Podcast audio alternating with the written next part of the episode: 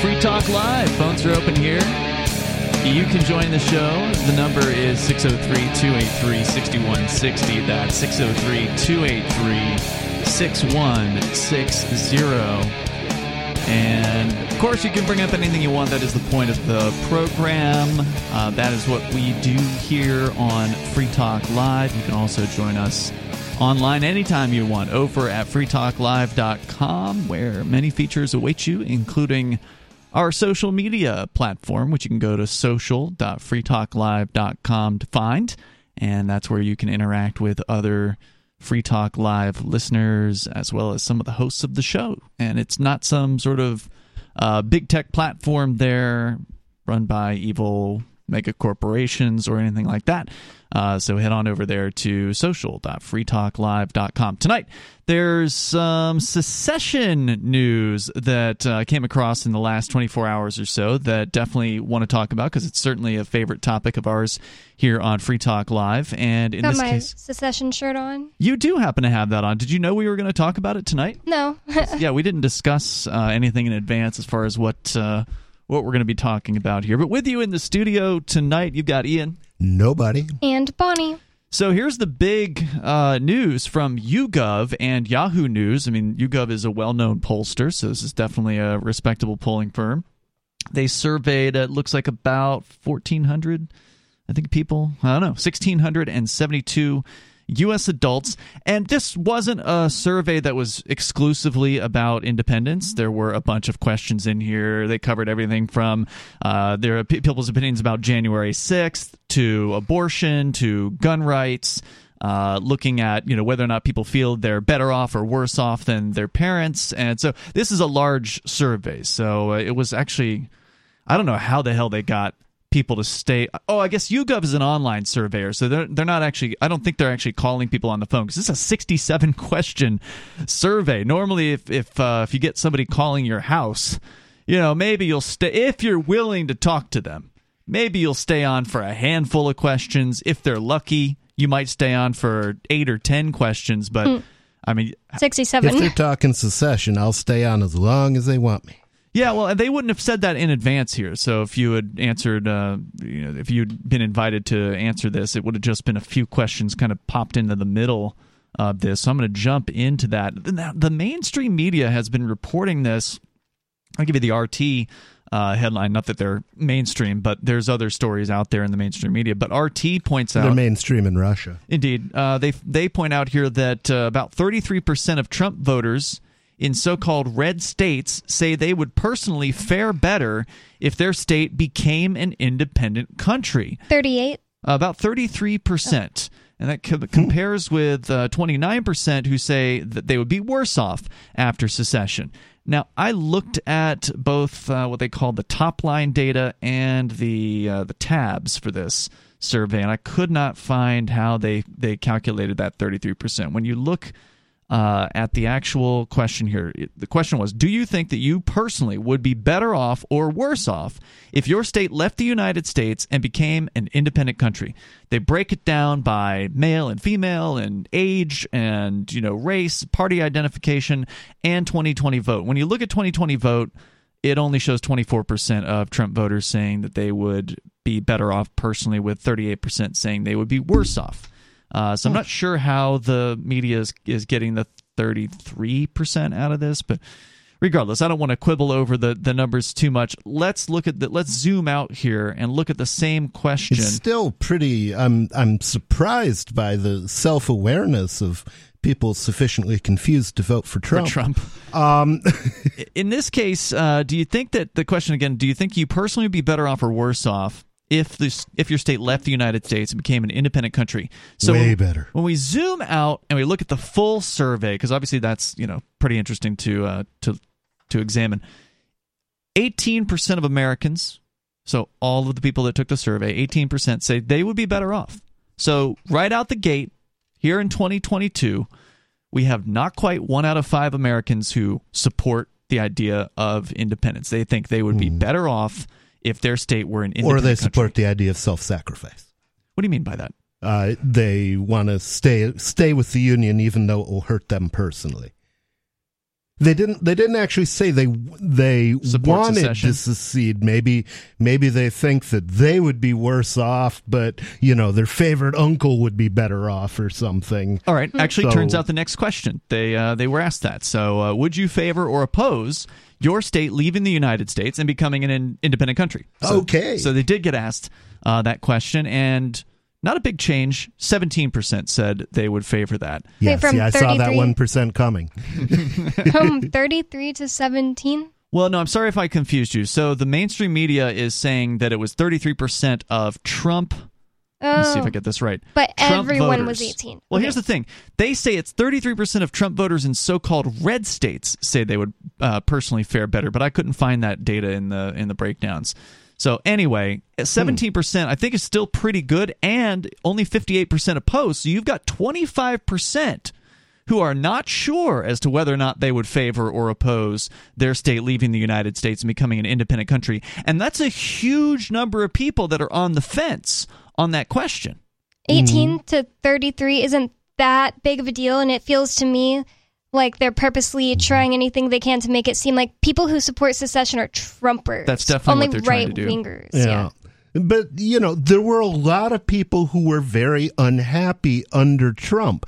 And the reality is, uh, given the level of hatred between the Democrats and Republicans, it's it's safe, I think, to tell and most Democrats and Republicans that if you stay with the Union, you will live half your life under a slave master that you think is a monster Good chance of it. um you know and that doesn't sound very attractive to me whereas if if the states broke up into red states blue states and and new hampshire the green state um or the gold state. or, depending on how you look at okay gold state yeah we used to use green in the lp Oh wow, that was a long time ago. Green yeah is much better because in the visible light spectrum, it the lowest info uh, is infrared. We can't even see infrared, but visible is red, and then the highest is blue. That's why above that is ultraviolet. Well, violet. Mm-hmm. So we have red and blue already. Libertarian Party should be green. It's the coming it's- together. well, it would be the third primary color, although I think they used kind of an olive drab green. It wasn't that attractive. Yeah, don't do I that. I like gold better. Yeah. You know, got let the Green for it. I don't Party like the have gold. It- green. They don't even use a very good You don't gold. like gold?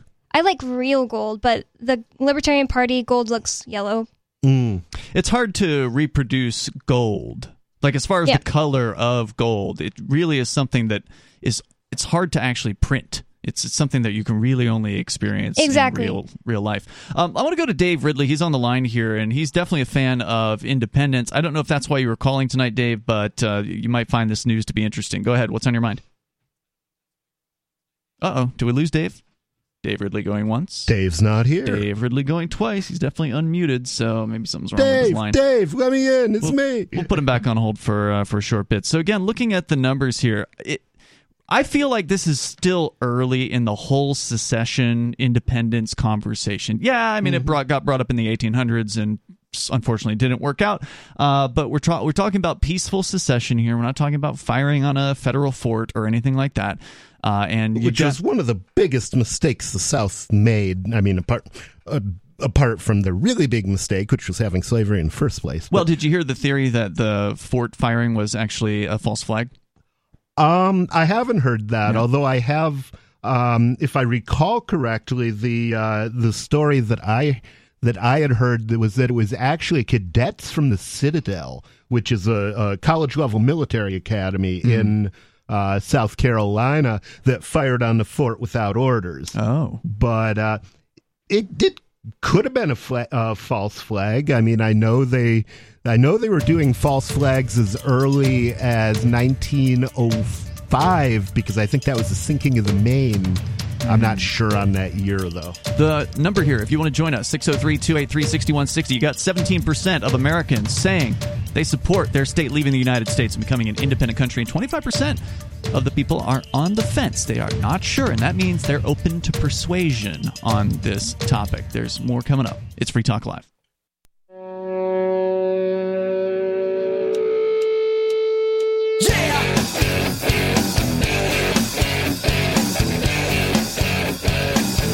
It's Free Talk Live, and you can join us here. The number is 603 283 6160. That's 603 283 6160. Free Talk Live is, of course, brought to you by Bitcoin.com, and that is where you can go to learn some of the basics about cryptocurrency.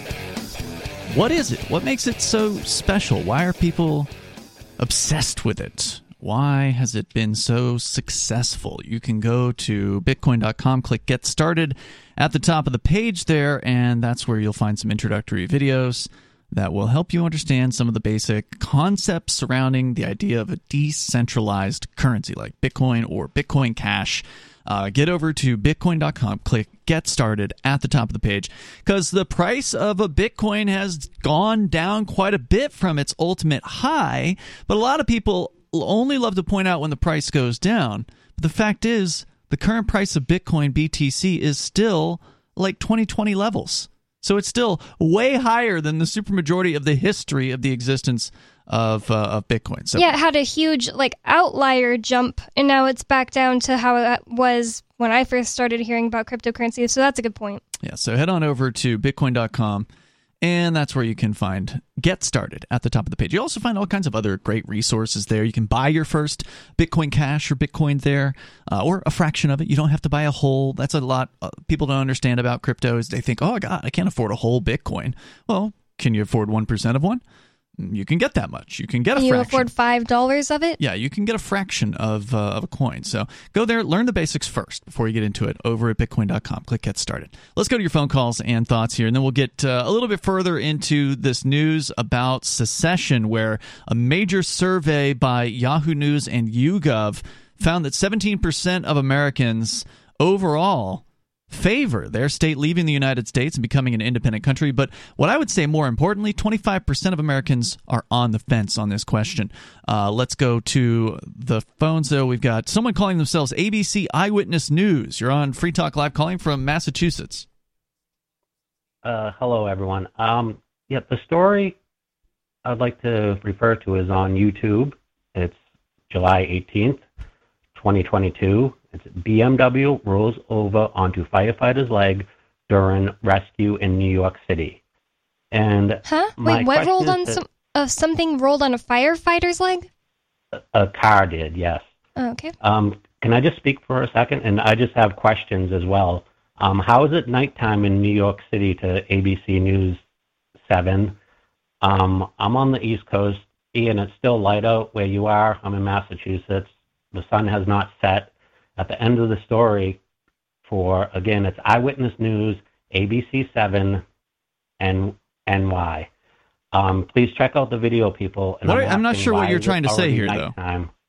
though it, something video, rolled onto somebody's leg? But please check out the video and what i'm asking is at the end of the video right she's reporting and they're using another clip because it cannot be nighttime in new york city. And mm. so they're editing in okay other stories. It's it's quite simple. They're editing in other stories. It's not nighttime in New York okay. on July 18th, 2020. So you're saying this was uh you're saying this video was posted today. Yep. And you're saying that the it story happened came out today. You're saying that it happened when? When did this actually occur? Pro- probably this this afternoon. Okay. Well, and that, then at the according end to of that video, this, if you watch uh, it, I don't really feel like I need to because this video was posted 11 hours ago, so there's no chance that it happened this afternoon. So maybe you just missed some of the hmm. the basic details okay, of the story. Well, then, then they're, they're saying this that like on the news they they're pretending that it happened today. Maybe it was a typo. Okay. Yeah, there's all kinds of mistakes that people can make. Um, oh, you know. it, uh, these are the three things I want to ask this question. Mm. Okay. It says Sunday, by the way. Anyone who actually bothered to read the description of uh, the video well, would find out that it thing, happened Sunday. Here's the other anomalies with it. Okay. If, I, if there's an accident, the first thing police do, or the police will do this, or firefighters, when you get on scene, you turn off the vehicle. Uh huh. Right? Is that? Am I wrong? Yeah, that's probably the case. I don't think so. I mean, all the cops, all, all the FBI cars we're on sitting around here at my house when our house got no, raided. yeah, police. Well, the no, police leave their cars running all the time. I yeah, mean, they don't pay for their no, gas. No, no, you not do. a police car. If there's an accident at, at, a scene, the police will be like, "Turn off the car." Oh, the car You- that it- rolled, Sure. or the car that It- got in an accident. Okay. Yes. Oh, okay, But- I guess So they don't touch the car until you they turn it off. Yeah. Uh, I so never heard watch- that's like the I mean, first they one. wrong with this also story they randomly the shoot running, people so- dead for no reason. So that's hardly the the the worst or weirdest mistake they make if they didn't But turn it- the car off. That's what I'm saying. Where they're trying to say, okay, my my point will be just brief. They they're they're missing their own protocol for safety. Okay, well, it's not So un- they're- they're it's not unbelievable someone that hero, government but they- bureaucrats are going to cut corners. Right? See, the, a lot of these guys are lazy. Uh, they're shiftless. They don't care. They're just there to collect a paycheck or whatever. And I, you know, I, I really don't feel like you've uncovered some sort of deep, dark conspiracy. I mean, there certainly are people in the media that are not trustworthy. Uh, you obviously should question everything that you see. But at the same time, I mean, the fact is, you called in about this clip and you didn't even bother to do the most basic of research that I did in the in the amount of time that you were on the phone with us here, dude. I mean, I I looked at the story and I determined when it happened according to what they said. You thought it was this afternoon. It- no, it was at least Exactly. That's what 11 they're hours ago. saying. They're saying it happened sooner on it because it No, was, they're saying it happened on Sunday. It's right there in the description. So they're reporting on an event that happened yesterday, and they posted it today, and you were acting like it was some sort of a conspiracy. Thanks for the call. The number here is 603 283 6160. Look, there's plenty of scummy things out there that the mainstream media does, but I don't think that they're trying to scam you on a story about how the basically the firefighters botched up a job when it came to getting just for people that don't know, this the video is of a car accident in New York City where one car is literally like halfway up onto another. So two of the wheels are on the pavement and two of the wheels are literally up on top of a car. So that's how this car accident ended up. And so That's not how you're supposed to park. no, and so the looks like the firefighters got into the uh, the car that was on top of the other car and were trying to like roll it off. So obviously they're not going to turn the thing off, and maybe they should have hooked it up to a tow truck and just let the tow driver pull it off. They didn't. They l- were literally just standing in the passenger side of the car from the ground into this other car, and the car starts moving, and it crushed some dude's leg. It crushed one of the firefighters' legs because they were their legs were out of the car as it was moving, and then it fell. That sucks on, and all, but you know, it's not accidents that, happen. It's not really newsworthy to me. The thing Yeah. about this caller is everybody who's like a truther online needs to do perfect work making sure they have their facts right. If you care about truth and you're trying to expose all the lies of the media, it's going to take hard work. You're going to have to make sure you're absolutely right. And if you're just out there saying, I'm truth media, eyewitness media, and I know the truth, you're going to make everybody else looking for the, the truth and trying to expose the media as a bunch of liars look I don't know dumb. if that's true. I think he just looks sloppy.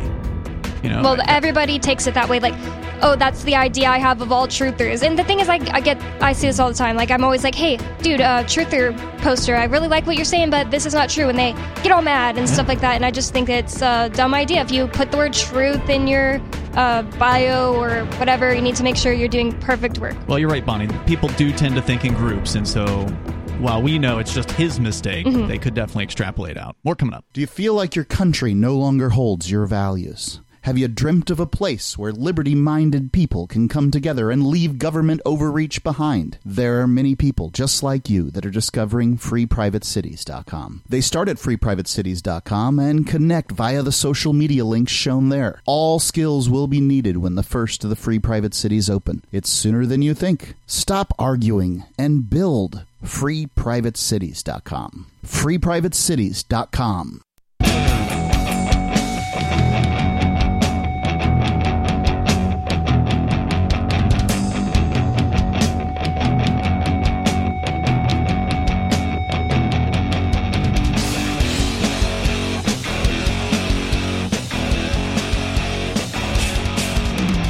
This is Free Talk Live. The number 603 283 6160. You can bring up anything you want here. The number 603 283 6160. We're talking about uh, what is going to be likely the beginning of multiple news stories, hopefully, this week in regards to independence for uh, people in U.S. states.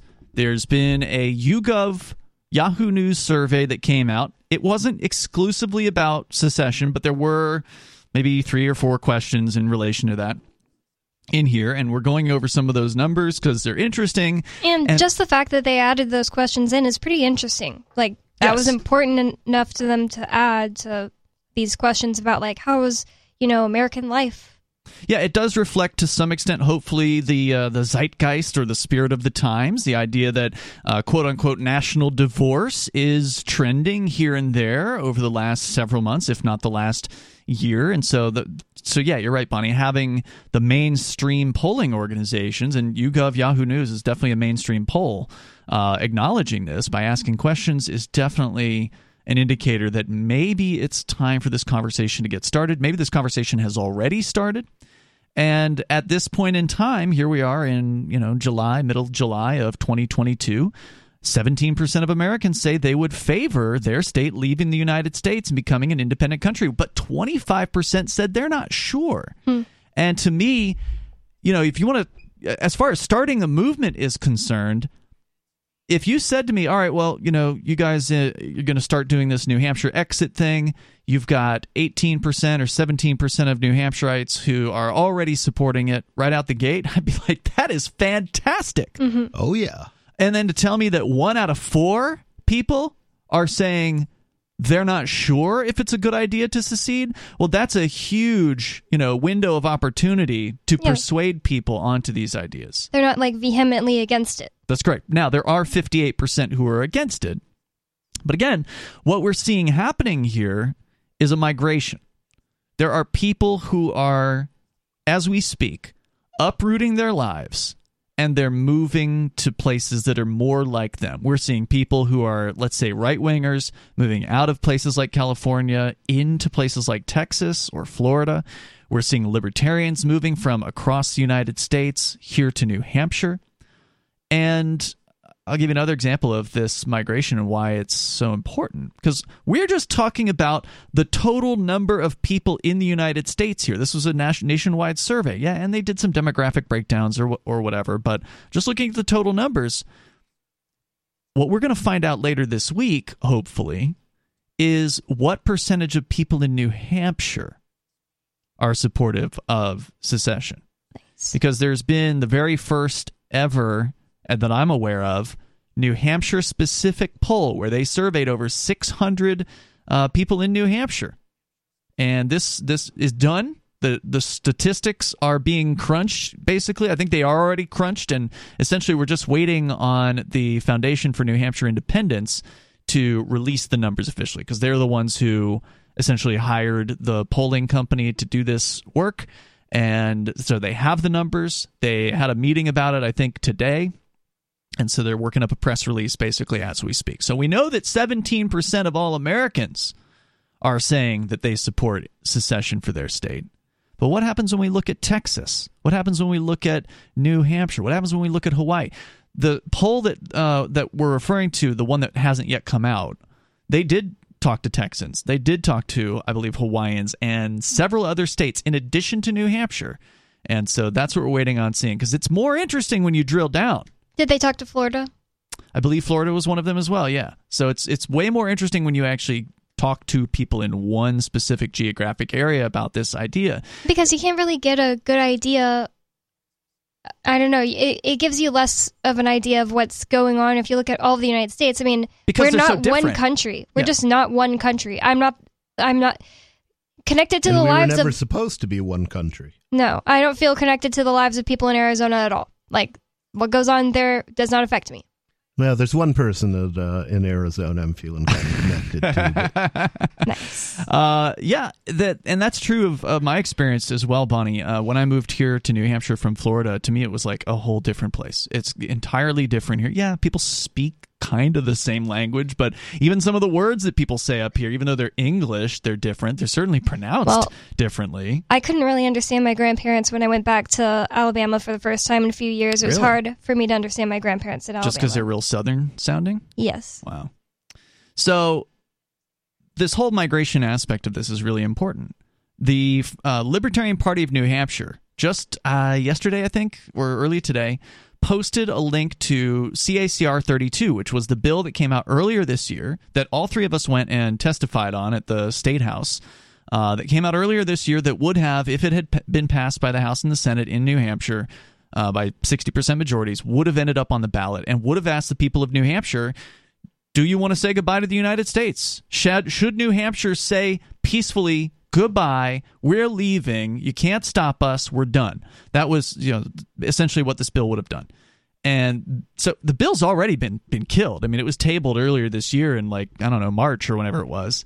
But they brought it back up and they posted it to their twitter that meaning the libertarian party of new oh, hampshire Oh, yeah. posted just an image of the front page of the bill and it's not a long bill. I don't think it was more than one page uh, they posted an image of the bill, and this thing got I don't know how many retweets and comments, and people were Mm-hmm. you know they didn't they didn't hear about it earlier this year, but now they're hearing about it, and people are saying things like, "Wow, I was considering moving to New Hampshire, and now I'm going to start looking at houses." Yeah, I've seen more than one person say that that was the thing that changed their mind that it was time to move. Really, Yeah. I saw that from somebody too, and I'm forgetting who it was. Somebody who was actually already moved uh, here to New Hampshire. It was that thing that set them on the course of uh, getting up. Maybe it was one of the guys that came to Social Sundays recently. Anyway, uh, so you've got people who are seeing what's already happening in New Hampshire, and, th- and this is just the beginnings of uh, what is hopefully going to be a much larger movement. I mean, we just had a political action committee formed here on behalf of helping candidates that support secession, helping them get a little bit of more money into their pocket so they can campaign better. Hopefully, uh, that's brand new. That just started like two months ago and so they're raising money and they're already identifying candidates that they they want to help out. That's so that's new. The Foundation of uh, for New Hampshire Independence has been around for a decade, but they're really finally starting to get out there and they're doing this poll work that we're going to see later on this week. So the more we can get it out there that uh, you know there's good news in regards to secession, the more people that support independence are going to migrate here and the stronger this movement will be. And and as we've seen with the uh, just the libertarians coming here, upsetting the apple cart and the status quo, and having Democrats go out last weekend or not last the, the weekend prior to last, pr- uh, protesting in Keene Central Square against. Free staters against libertarian activists here in New Hampshire shows that we are having a tremendous impact already. These people are already freaking out, and some of them are leaving New Hampshire. Some of them are just saying, you know what? This is bad. We we can't handle all these freedom people being here. The freedom people are winning. We hate freedom. We're just going to move to New York. And you know what? I'm glad that some a lot um, of those people that were speaking at the anti-free stater rally started saying, "You know what? I decided I'm going to run for office for the first time." Um, because peop more people need to hear about their horrible ideas. I mean, like they keep using mm. the word liberty for the first time, and then talking about how they want to steal from people. Oh yeah, the Democrats are now positioning themselves as in favor of low property taxes. The Democrats in New Hampshire are now saying that it's libertarians that want to raise property taxes. Where did they get that Huh? from? I I've never know. heard that. It's It doesn't make any absolutely sense. ridiculous. You know, they're just lying. Hmm. Whatever it is that they, I don't know where they got that idea, but that's what they're propagating, and that's because they're desperate. Well, I mean, the Democrats love to lie. yeah. Well, the, they, the Republicans do too, but they're They desperate. they do, but but lately and and I would not have said this a few years ago, but lately the Democrats have have just uh, along with CNN have just had barely a passing acquaintance with the truth. There's more coming up, and you can join us here 603 283 6160. That's 603 283 6160. Whether you want to weigh in on independence or whatever happens to be on your mind. Uh, more coming up. We'll talk about The Anarchist, too, this new documentary series coming up.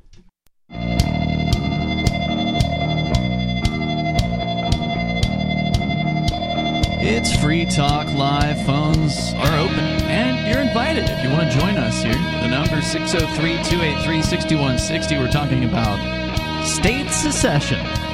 And it's not just us talking about it, it is a YouGov Yahoo News poll where people were asked a, a few different questions in relation to this. And the more that we can see this uh, poll, the more people are asked about this, the better off we're going to be because it just sparks conversations, gets people thinking.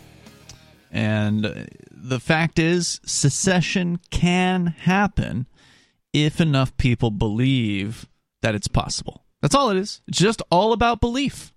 If people don't think it's possible, it'll never happen. If people think it's possible and they want it, most Well- importantly, it will. I say it's more about imagination. You don't have to believe it's going to happen. Belief is, you know, What's the difference? well, you can imagine that something will happen and see, oh, that's how it could work. But belief is like, I don't know, looking at something not with the facts, but with just blind faith. Well, I'm not saying you um, believe that it will happen, but the believe that it could happen. Hmm. Okay. If you don't think it can happen, it cannot happen. That is not in your paradigm. It's not in your experience. It Yeah. will never uh, become real.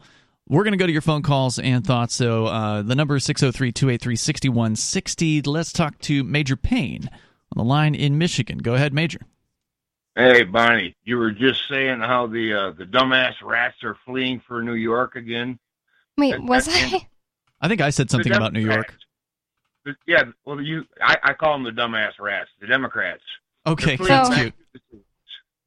Anyway, um, it's just kind of interesting because a couple hundred years ago they were called Tories and they were heading in the opposite direction. Things change. From New York to like New Up into Hampshire? Canada, Oh. that's where the the remainder of the British loyalists had, got ended up scooting to. Hmm. Ah, okay. Okay, so uh, well, right, this quote here comes from Benjamin Franklin, right about the tale of that time. He says, "Those who give up their liter- liberty for security deserve neither." It's a classic quote. Absolutely. It's a good one. right, so I got a couple of I got a couple of juicy cop tidbits for you, fresh off the press. Cop? This one here Yeah, a just COP. happened in Grand Rapids last night, I think. May might have been Saturday night, but I just and this is one of them things they're going to bury right quick if they can because they don't want it getting out. Okay. the bar was letting out, I guess, and the cops say somebody pointed a gun at them, and there's a whole crowd of people. They opened fire. Five of the people are shot. I don't know if they're killed or not, but as near as I can call, that that's what they define as a mass shooting. Oh my God! Hold on. So let me see how I'm following you here. There's a crowd of people. Cops believe someone in the crowd had a gun. They opened fire on a crowd of people. What was the crowd of people doing? Where was this? I, I believe it was at bar closing. Okay, Hmm. just people out in the streets. Did they see a gun? Yep, Did they claim that they saw a gun or just they got a report? They they claim somebody pointed a gun at them. Wow. Hmm. it was a quick news blip, and I didn't hear anything about a firearm being found. The cops were the only ones that opened fire. There was no shell casing. How Why many do you innocent shoot- people got hit? Why do you No shoot fire- five people because one person has a gun? You said it was five people that got hit. Yeah. Yeah. Wow. That person has a gun. Let's shoot these four over here too.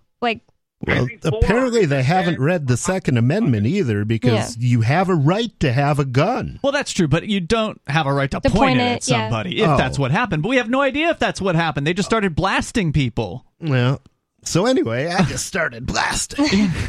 It's Right, insane. the other one's the other one's out of Uvalde, Texas. This just came out of the Texas House today. Mm. Evidently, six. Remember where the, the school shooting there? Yeah. Okay, well, 60 minutes after the alarm had been sounded, there were 376 cops wow. around Yeah. in that place. I had heard it was and 400. that wasn't good enough odds for them to actually take the risk of going in. What too kind of a numerical advantage do these weaklings hmm. demand? 376 cops versus one scrawny teenager. And With one gun. and the the morons on the net are saying, "Oh, well, that just proves how powerful the AR-15 is." The cops have AR-15s too, Yeah. Oh my god. and smoke bombs and flashbangs and, you know, all kinds of toys. and grenades, and probably some fully automatic weapons laying around. They sure as hell used a smoke bomb and a flashbang on this house, by the way. That's uh, if you look, if you watch the video footage that I uploaded, you can see it over at free, uh, freetalklive.com of the security cameras that they finally sent the footage back to us, amazingly, without deleting it, thankfully. Um, but uh, in the very beginning, the very first thing they did was they tossed a flashbang out and they tossed a smoke grenade out. So, I mean, they're happy to use it against us. All right, Yeah. let, let me give you another scenario. Let's say that had been 376 rednecks sitting out there listening to these kids getting murdered. Do you think that that damn door wouldn't have been breached?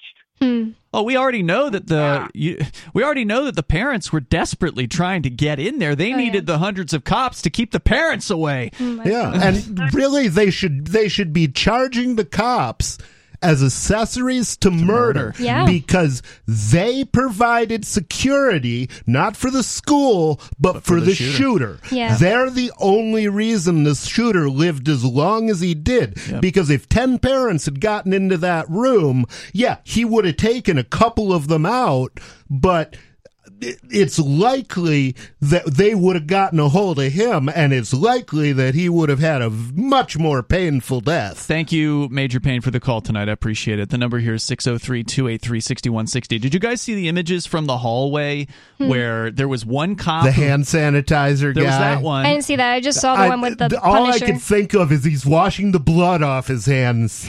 Well, he hadn't gotten to it yet, but Well, well, no, You mean in his but but mind. metaphorically, Metaphorical. he's washing the blood of his inactivity off Right. his hands. uh, you were referring to the Punisher one, though. Yeah, I've only seen that one. The guy's standing there with like a smirk on his face, look opening his phone, or maybe he doesn't have a smirk. No, wait, I saw another one with a smirk. Hmm. So that I saw the one with the guy. You can't really see his face. It's kind of from the back of his head, but he's checking his phone while kids are getting Yes. killed. And uh, yeah, he Well, has the a thing. Punisher background on his Did phone. Did you know the rest of the story with that guy, No, allegedly? I don't believe it. I, Oh, I just don't believe false? it. Why would that have not come out until now? People The- are saying just on is- Twitter. It's not like some kind of official report anywhere that I've found that this guy, What one is of it you his don't kids, believe? We're one about of, to well, say. uh, this guy's wife was supposedly a, a teacher in the school, and he was checking his phone because she was giving him updates on how much she was bleeding out and she was dying. He then tried to rush in there and get at her, and then they all, uh, all of his other cop buddies held him down and took his gun away, so he literally couldn't, but he tried. I hadn't heard that part of the There story. was a cop who supposedly was tackled by the other cops, so they to again to better defend the shooter. Mm-hmm. Um, I don't believe it. Hmm. They all signed up for this. you is don't what believe they do. what? That there was a cop that tried to do it, and then he got, you know, I mean, and we just aren't hearing about it until now. well, they don't. It's something I I had uh, heard before um, that there was a cop who actually tried to tried to go in, but that certainly doesn't make it any better for them because again when faced with the prospect of somebody stopping the shooter what did they do? They defended the shooter Yeah. Um, as far as the information, Bonnie, they don't release everything immediately. So, I mean, it's certainly possible that a report just came out this week or last week that revealed even more information, like this information about the 376. I heard it was Why hasn't this cop come out and said anything like, "Hey, I'm quitting because my wife died because people were holding me back. Uh, this is not okay." Like that He's a woman coward. did. He's a coward. Well, he exactly. He's a coward. He didn't do Yeah. any of that. He was I, yeah, checking I, I his agree phone. with you. I don't think he did either. Well, I what did you hear? You said you heard something different. Uh, my the version of the story I heard, and again, this is all just online posts, so we don't know what the what the truth is. Was that this dude's just standing there as his wife is being murdered? well, yeah, that's also what I heard. But Yeah, he's just on his phone as his wife is being murdered, and that's it. and and honestly, like, who's just like going to be texting while they're dying? I got shot. I'm bleeding out. Like, wouldn't you at least call or for if you're going to do anything? Wouldn't you rather call? For another thing is. That guy just like shooting people in this this one room, Well, if and you he are sees someone to- texting, but he's not like killed the, them again all the way I dead. don't know. You know, it's hard like to really qu- question what's going on in a, in a place like that or in somebody's mind. I, I know some kids probably tried to play dead uh, in that in that situation, and maybe the Well, one of the things that the uh, brilliant cops did is is shouted into the kids. Yell if you need help. So some of the kids yell. Oh, the God. cops ignored them, but of course the guy went out, went over and shot the kids that knew they yelled. So. Oh, they got God. those ones killed. wow. Uh, if you want to join the show here, the number is 603 283 6160. That's 603 283 6160. And of course, the government gang is trying to make themselves look like, oh, well, we're investigating this and we found that protocols weren't followed correctly and that this could have been differently if only blah, blah, blah. Well, look, uh, we know this isn't like the first time the cops have acted like cowards in these situations. It goes all the way back to Columbine where in the late 1990s was it 98 or something like that where literally cops a cop or more than one cop waited outside until the shooters killed themselves and then they went inside Well, without the dead kids, how would they take our guns away? They need the excuse. Yep, there's more coming up here. Hour two's next. It's Free Talk Live.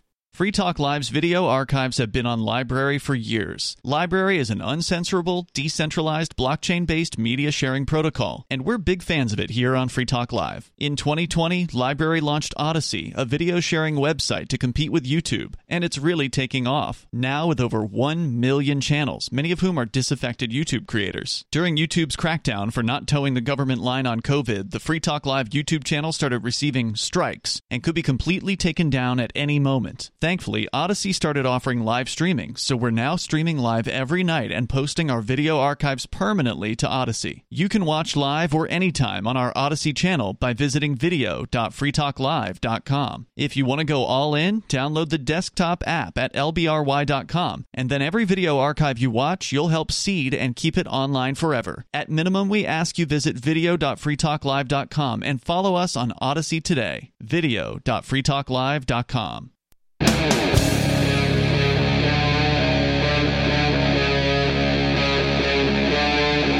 Free Talk Live.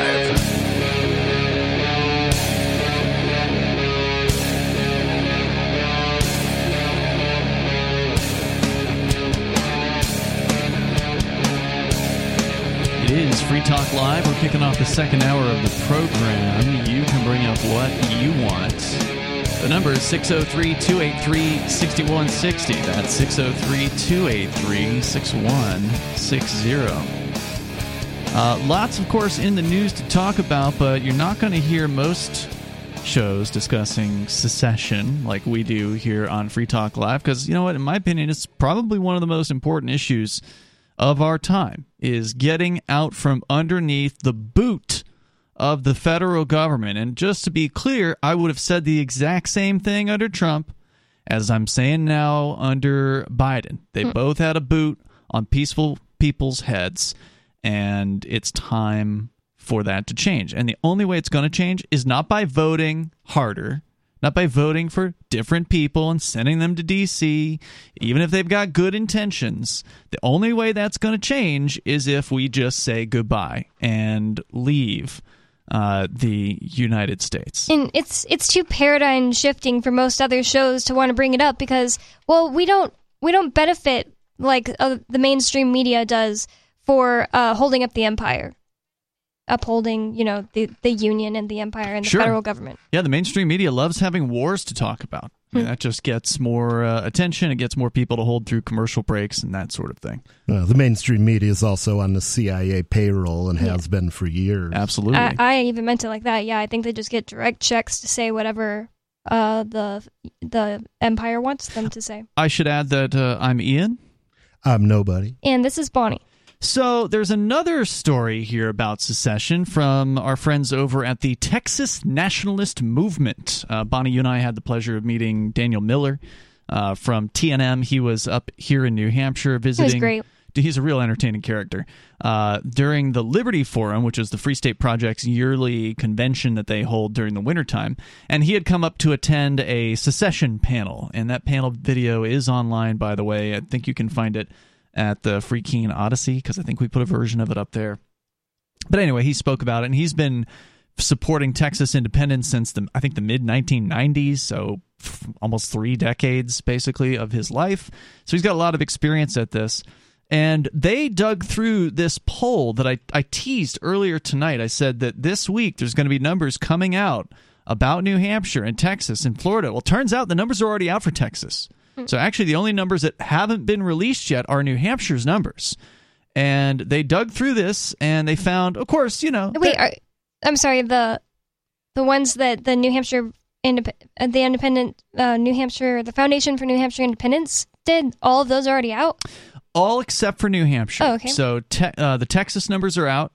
The Hawaii numbers are out. The Florida numbers are out. I just haven't had a chance to look at any of that. Oh, we should do that. But uh, but I have been looking at the Texas ones to some extent. Although I, again, I just saw this just not too long before the show started, so I haven't really had a chance to dig through it.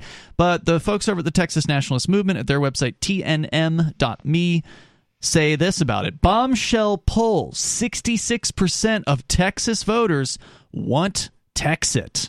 Wow. According to a newly released poll by Survey USA, a top rated pollster, 66% of likely Texas voters want Texas to withdraw from the Union and become an independent country.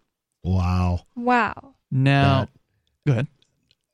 you know the the the only sad thing about that is Texas is probably the one uh, the one state in the union that would uh, that would institute the death penalty for smoking weed. Yeah, they unfortunately, if you look at the, um, there's the Freedom in the 50 States study that they do every, I think it's year or every two years. Anyway, Texas is ranked at number 49 for Hmm. personal freedoms. Well, I mean, it's not that sad because if you're into actual liberty, you still have the opportunity to move uh, where where you where you are now and get out of there. But if you're fine with not smoking weed and you're fine with that, you know, you should you should have the right to leave the union because they're doing much worse things. Now, according to Daniel Miller, because what I, you know, what I do when I look at this is I want to see, I want to make sure that what they're saying is is true, right? Like that's a pretty big number. Sixty six percent is a pretty big claim. I, all right, well, I want to look at the actual study. I want to look at the numbers for myself and try to find that sixty six percent. I couldn't find it. Hmm. Uh, when I looked at it, so he actually responded because we've he's in one of our New Hampshire exit chat rooms, and uh, and he said it's likely voters. So what I was looking at, I was looking in the wrong place. Uh, but the number of the likely voters number isn't in the data that Survey USA released publicly. So maybe I think Daniel might have something behind the scenes that he's looking at. But Survey so- USA did the survey for Foundation for New Hampshire Independence. Correct. Okay. And they surveyed eight different states. Texas was one of them. However, right here, question number two on this survey uh, was the, the following. This survey is about possible responses to the political problems some may see in the United States and the solutions some people have proposed. We're specifically interested in Texas attitudes towards the idea of making the U.S. into two or more separate countries. Would you support Texas becoming an independent country along with other conservative states or not? And the answers were definitely yes, yes, no, definitely no, and that's it. So when you look at the these numbers, and again, I don't see the likely voters category that he was referring to, but even when you look at all of the respondents to this poll, it's 32% saying definitely yes and 28% saying yes. That's Wow. 60% of every single person who responded to this poll in Texas. It's over 600 uh, respondents. 60% of them said they support Texas becoming an independent country along with other conservative states. Wow. That's that's a beautiful thing. Because the thing is, once one uh, once one state goes, it it Domino changes effect. everything. Yeah, a bunch of others are going to feel comfortable leaving because the biggest objection that we almost always hear from people about secession is, well, the military is going to roll in tanks, or you know, there's going to be some sort of military oppression. Which it's it's like staying with your with your husband because you think he's going to kill you if you if you leave. Well, if you think your husband's going to kill you if you leave, you really should not be with that person Indeed, because he's a psychopath. time to go. Uh, no matter what the risks are, right? Because you know what's going to happen if you stay home. If enough enough states secede, they won't be able to roll in tanks and everywhere. No, and the, they sure as hell are going to roll in tanks into Texas. I mean, that place is humongous and also well armed. Of course, New Hampshire's well armed, just not as large. Uh, so when you actually look at the breakdown by political party, you got 33% of Republicans saying definitely yes, Texas should become an independent country with other conservative states. 40% of Republicans saying yes, so that's 73% of Republicans. And even the Democrats with a fair amount of support, with 36% saying definitely yes and 18% saying yes. So you're talking about more than 50% of, of Democrats as well Wow. saying Texas should become a conser- or sorry, an independent co- country along with other conservative states. Wouldn't expect that from uh, Democrats, but there it is. Well, I mean, I've I've talked to a lot of conservatives who are uh, enthusiastic about uh, the idea of California seceding. That doesn't mean they're going to live there Sure. after it happens, but you know, I mean, God, if we got rid of the tyrants in in California, New York, and Massachusetts, uh, it would change change the whole country. Uh, let's see. There's other questions. Uh, Basically, this whole survey is related to secession. That's one of the things that makes this an interesting survey. Is unlike the YouGov poll that we started the show with tonight, where it's a 67 question survey and three of them have to do with uh, secession and independence. A lot of this, uh, if not all of it, has to do with that. And so there's another. There is another question in here. Uh, that I wanted to highlight, and I'll I'll pull that up here in just a moment. But it's it, it does ask specifically what would you prefer Texas do? Join a country formed only from states that lean Republican in the South, which is sort of what they were referring to earlier, the heartland and a part of the West, or join a new country formed only from southern states, or become completely independent from other states except for economic trade agreements and military alliances, or remain in the United States. So it gives people a lot of options in that particular case. What was number one? Uh, amongst all of the respondents, the number one option was to, of course, remain part of the United States at 47%. Uh, but 21% said become completely independent. 11% said go with the Republicans' Southern Heartland thing that they were talking about. And 9% a new country only from southern states. There's more coming up here in moments. You can join us on Free Talk Live.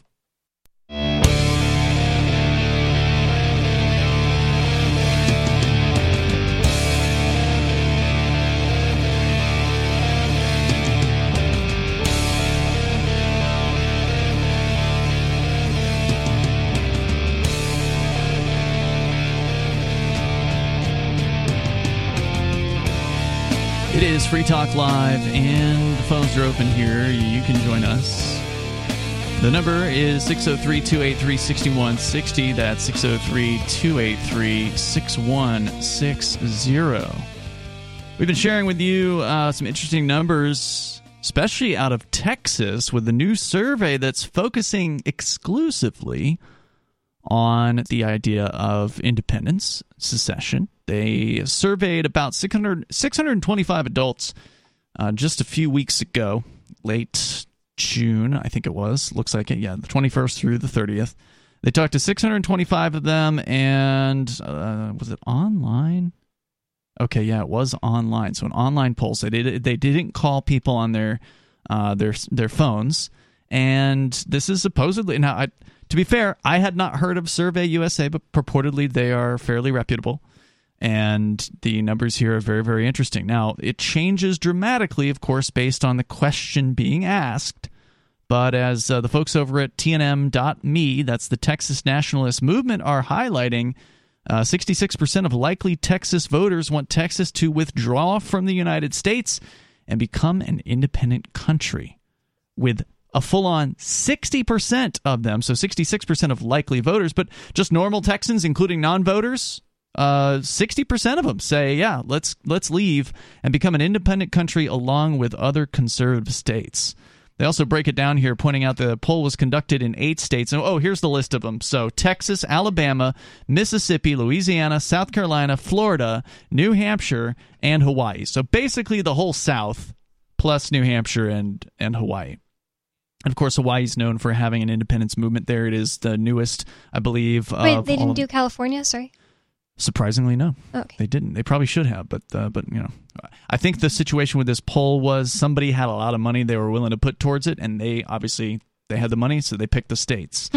Uh, but I'm glad they included New Hampshire in this. We have not gotten the New Hampshire numbers yet. That's the one state that Survey USA has yet to release, and I believe that those are embargoed pending the Foundation for New Hampshire Independence releasing them first. So I think what happens is the foundation gets the chance to kind of break the news, and then Survey USA reveals all of the numbers. Okay. because obviously organizations are going to cherry pick right? Like there's there is something like two dozen questions in this survey. And so clearly you know some of them have better results than others. And as i was saying uh, just a few moments ago when they ask a much more specific question so the first question that we were just looking at was would you support texas peacefully becoming an independent country along with other conservative states? And that's what they got 60% of the population of texas to say yes to which is amazing. There's no doubt about that.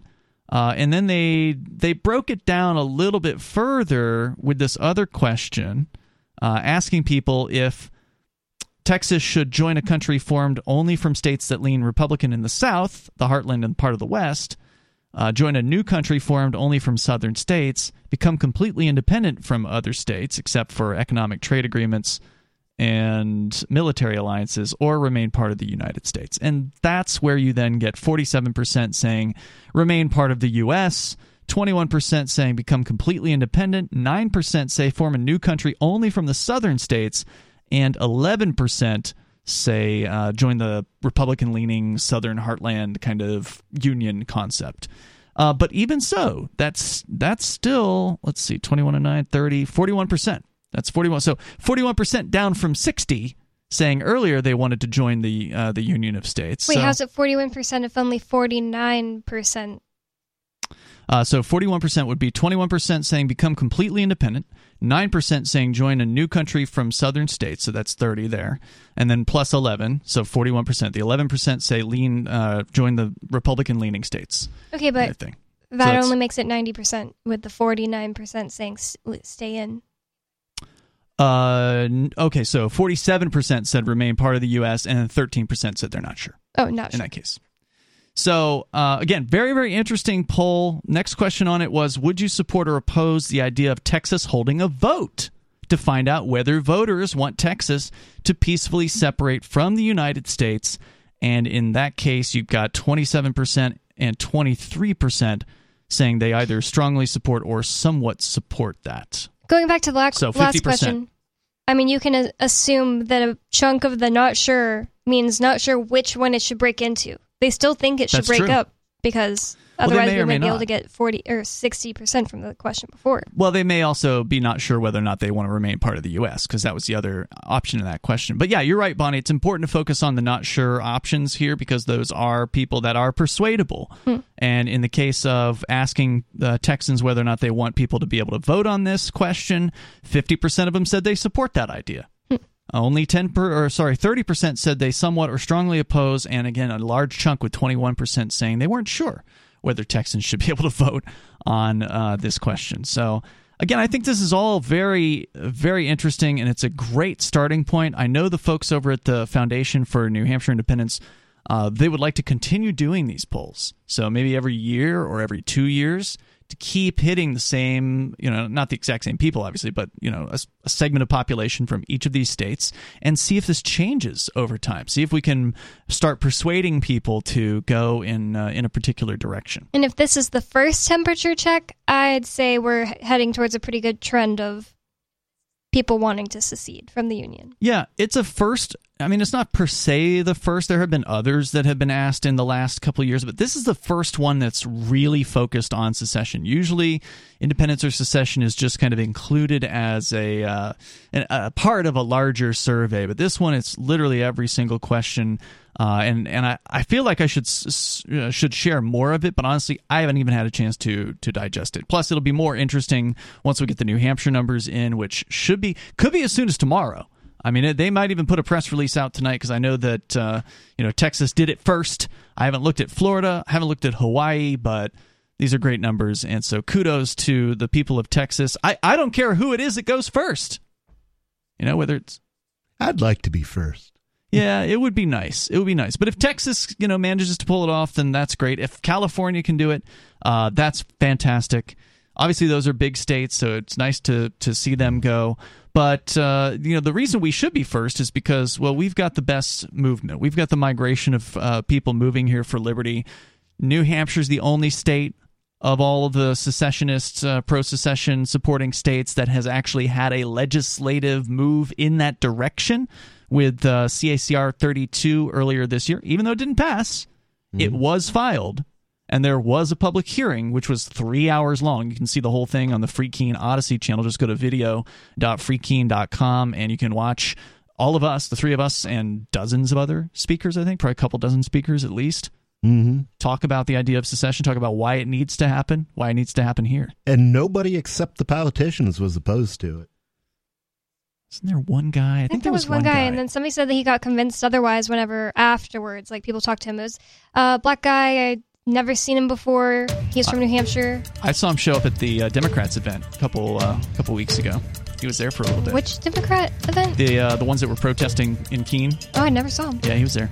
Uh, the number here is 603 283 6160.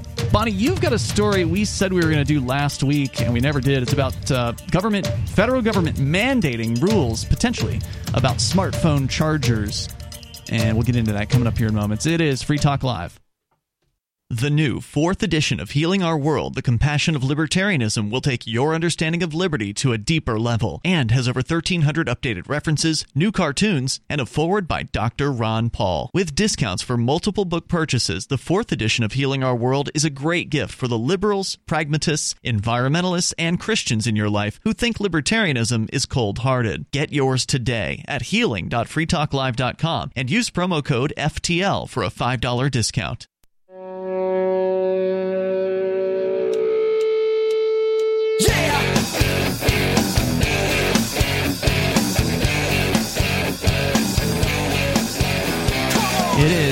Talk Live, and you can join us here. The number is 603 283 6160.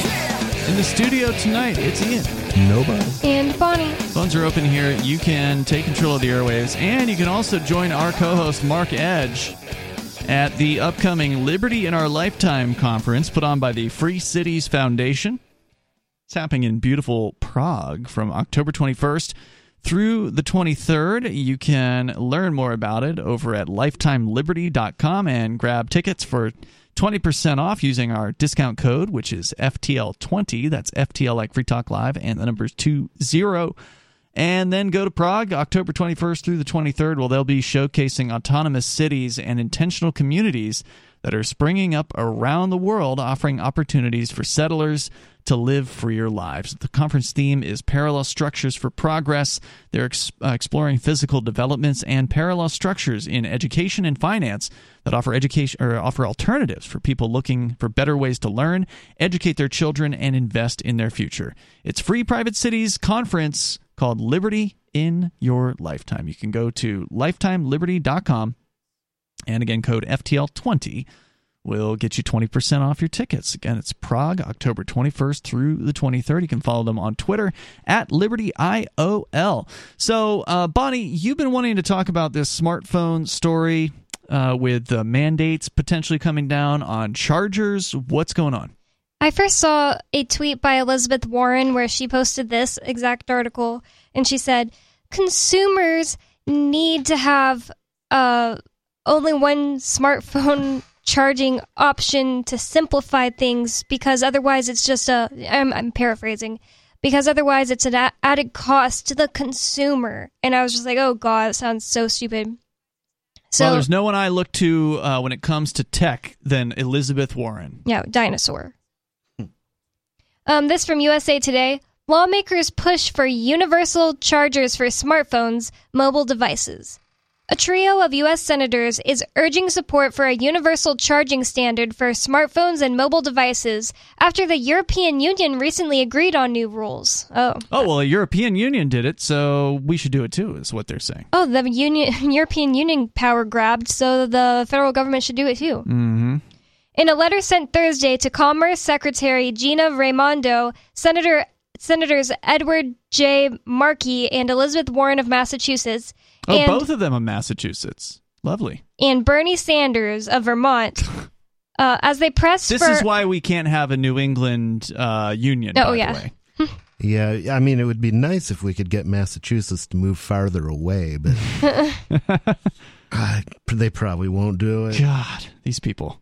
um, as those three press for a plan to tackle the lack of a universal charger. Tackle that issue. It's a big issue that needs to be tackled. Like what? Just Well, Bunny, you I've have an never heard- iPhone. Tackled like a parent trying to save its child. and But so it- I bought an iPhone charger. You have an iPhone, and the uh, Apple devices tend to be proprietary. The Apple, for as long as I can ever remember, uh, with their Macintosh products and now their iPhone products and such, they're very proprietary. And that what that means is They were great back in the day with the Apple II. The Apple II. That was the peak. It was it was that was the peak of Apple technology. You could open it up. You didn't even need a screwdriver. The Wow. lid just snapped. It was made to be easily opened. Yeah, they changed that and stuff. huh? uh, you know it was it was well published. Different manufacturers made boards that you could slip right into it. Wow. It was a little arcane. You you rebooted the machine by typing PR number sign six, but Amazing, you remember that detail. Wow. That's awesome. Um, I I think I I think when I was in elementary school, they had us on the Apple IIe. I remember using. The yeah, E that was uh, When you were in and and that school? was that was just as good. The Apple IIe, Mm-hmm. uh, the Apple IIc, um, but yeah. They had I was monitors. so disappointed when I, I mean, I bought one of the first, or my parents bought me one of the first Macintoshes to roll off the line with 128k of RAM and Mm-hmm. a 400k uh, floppy disk drive, um, and uh, I went to open it up. See what was see what was going on in there because you know I'd never seen anything like it, Mm-hmm. and uh, I I couldn't figure out how to how to open it up. I didn't see how to do it, so I went back to the store and I was like, uh, you know, I, I how do how do I open? What the model was this that you? you Uh, this was the original Macintosh Classic. Oh, the first Mac. very Okay. first okay. Macintosh. This was what late eighties. Um, yeah, Okay, yeah, okay. probably was. Mhm. Uh, so I go back to the store and I'm like, you know, computer's cool. I can't figure out how to open it up. They said, oh, you need a special tool for that. Mhm. I was like, ah, well, how much is that? Oh, we can't We sell can't that sell to you. Yeah. I was like, what do you mean you can't sell it to me? I bought this thing to learn about computers. Computers. You're telling me I can't open it? Yeah, I can't see what's inside. um, and I've never bought another Macintosh Ever again. since. I've I've never bought any Apple product since then. And, yeah, I, I uh, feel the same way, and not just about that. I remember in the 1990s when I was a, t- a teenager, because you're about 10 years older than me. Um, so I was a teenager in the 90s and was starting to get into computer repair and, and things like that. I mean, my dad had always been into computers, and Can you do that as a job, computer repair? yeah, of course. However, unless you are a licensed repair technician with Apple, you cannot work on their products, and that's also true with, uh, as I understand it, with other companies. So I don't remember if it was Compaq, C O M P A Q. They used to make computers. I think they. yeah, they made IBM compatibles. Some they of- were a little funky on. Uh, they had some non-standard stuff, but they weren't too bad. Yeah, I remember there being companies. I don't know if it was that, if it was them or Dell or who it was, but they had like their cases were also kind of locked down to some extent. Like you would need different Definitely wasn't Dell. Okay, that might have been Compaq, but I remember they had like eh, maybe it wouldn't have been impossible, but they were using like Torx wrench uh, screwdrivers, and they were other like proprietary looking screws that they had, where you know the average person wouldn't necessarily have what they needed to open up their uh, their computers because they had them locked in. It probably wasn't as bad as Mac, but they, Yeah. there were definitely uh, you know PCs that were trying that same crap with the you know we're going to lock things down and make it so only our technicians can can do things. But the thing is, what we don't need is government to solve this problem. That's that's what these essentially these senators are saying is oh we don't like that people have they can't charge their iPhones. I mean, do they think people have Android. 15, 15 bucks? It's just weird. Like, it's not some kind of big issue. I've heard anybody, and I've been poor, and I've heard, you know, working class people talk a lot. I've hung out with a lot of them. I've never heard them be like, I got this phone, but man, I, need, I really wish the government gave out, uh, you know, iPhone chargers because I can't fo- afford a charger. Well, wait a minute. Is Like- that what they're saying, or are they? this is what they say exactly. They're planning to tack. They those three need uh, are pressing for a plan to tackle the lack of a universal charger, which creates a financial burden for consumers and creates more electronic waste. Well, they're not talking about giving away chargers. yeah, no. No, that's not what I meant. They're I'm talking about having a one size fits all charger, so you can charge your iPhone on the same cable that I charge my Android phone. And the thing is, I mean, it's it's madness on its face because different power supplies have different requirements, not only for uh, you know the the simple things, the voltage and, and wattage, but they allow different variances. They allow different amounts of noise on on the the input. You can't just rent. I mean, they're going to have to make these devices more complex if they have if they have to take Wow. generic More uh, expensive? um it, it may they may well end up more expensive um you know Do- um Sounds like something the government would do. Do they get into this in the story as far as what exactly they're proposing to do? Because it Yeah. sounds to me like they just want to impose USB on Apple. Because that's the thing, there already is a standard. It's called USB. I mean, that is an industry set of standards the computer industry came to together on, and Apple just said, "Nah, we're going to do our own thing when it comes to charger cables." And they should be free to do that and let the market decide whether or not that's worth dealing with. because they might come up with something better they might. There's more coming up here, and we'll get into uh, more of the story. And you can join us here at 603 283 6160 on Free Talk Live.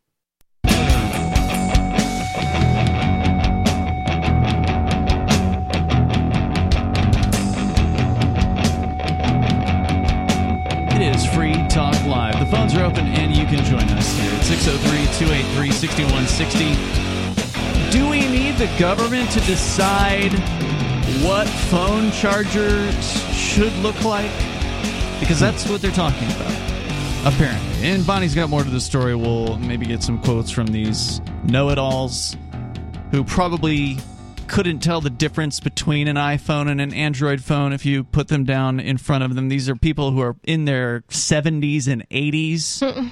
Uh, Bernie Sanders, Elizabeth Warren, and some other guy from Massachusetts, apparently. So, Vermont and Massachusetts, two of the most hardcore statist places uh, on the planet. Certainly, Mass is, is even worse than Vermont. Uh, but uh, we'll continue with the story here. And of course, your calls and thoughts are welcome 603 283 6160. And by the way, I want to say thank you to Nicole Edge, who is a supporter of the Free Talk Live AMPS program. It is a Patreon. You can go to amps.freetalklive.com, get signed up there, and you can help us advertise, market, promote, and support what we do here on Free Talk Live. Sounds And- like a Mark fan. Nicole, I think that's actually her real last name. Oh. But uh, anyway, she is a gold level, which means she's doing at least 10 bucks a month, sending it over to help us out, and we really appreciate it. And you get some cool benefits from that too. So thank you, Nicole. Uh, once again, it's uh, amps.freetalklive.com. So, Bonnie, what else do we need to know about this story? What, what exactly are they proposing to do here? Quote, we cannot allow the consumer electronics industry to prioritize proprietary and inevitably obsolete charging technology over consumer protection and environmental health, reads an excerpt from the lev- letter.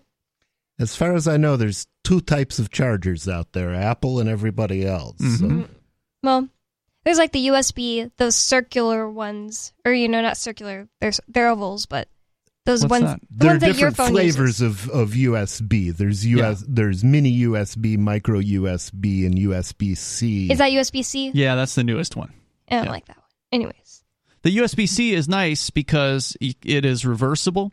Yeah. So that's one of the things they solved with USB C versus the previous ones, the micro and the the mini. yeah, you, can get it only the put right it in- direction. yeah, you can only put it in one direction, whereas USB C you can put it in over or under, and it'll go in uh, both yeah, ways. yeah, I do like that. Yep. I did not know that, Yeah. and I have a U- I have USB C. so go on.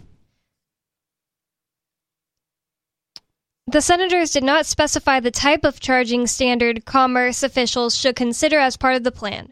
Lawmakers cite money spent by Hmm. That'll con- be hold on. That'll be up to whoever lobbies them hardest. Hmm. Yeah, whoever whoever pays them off the most gets to impose their Mm-hmm. charger on everybody. Right. And just think about how bad that is for I mean they're talking about this as though it's going to help consumers. But if they in Hmm. the actually environment.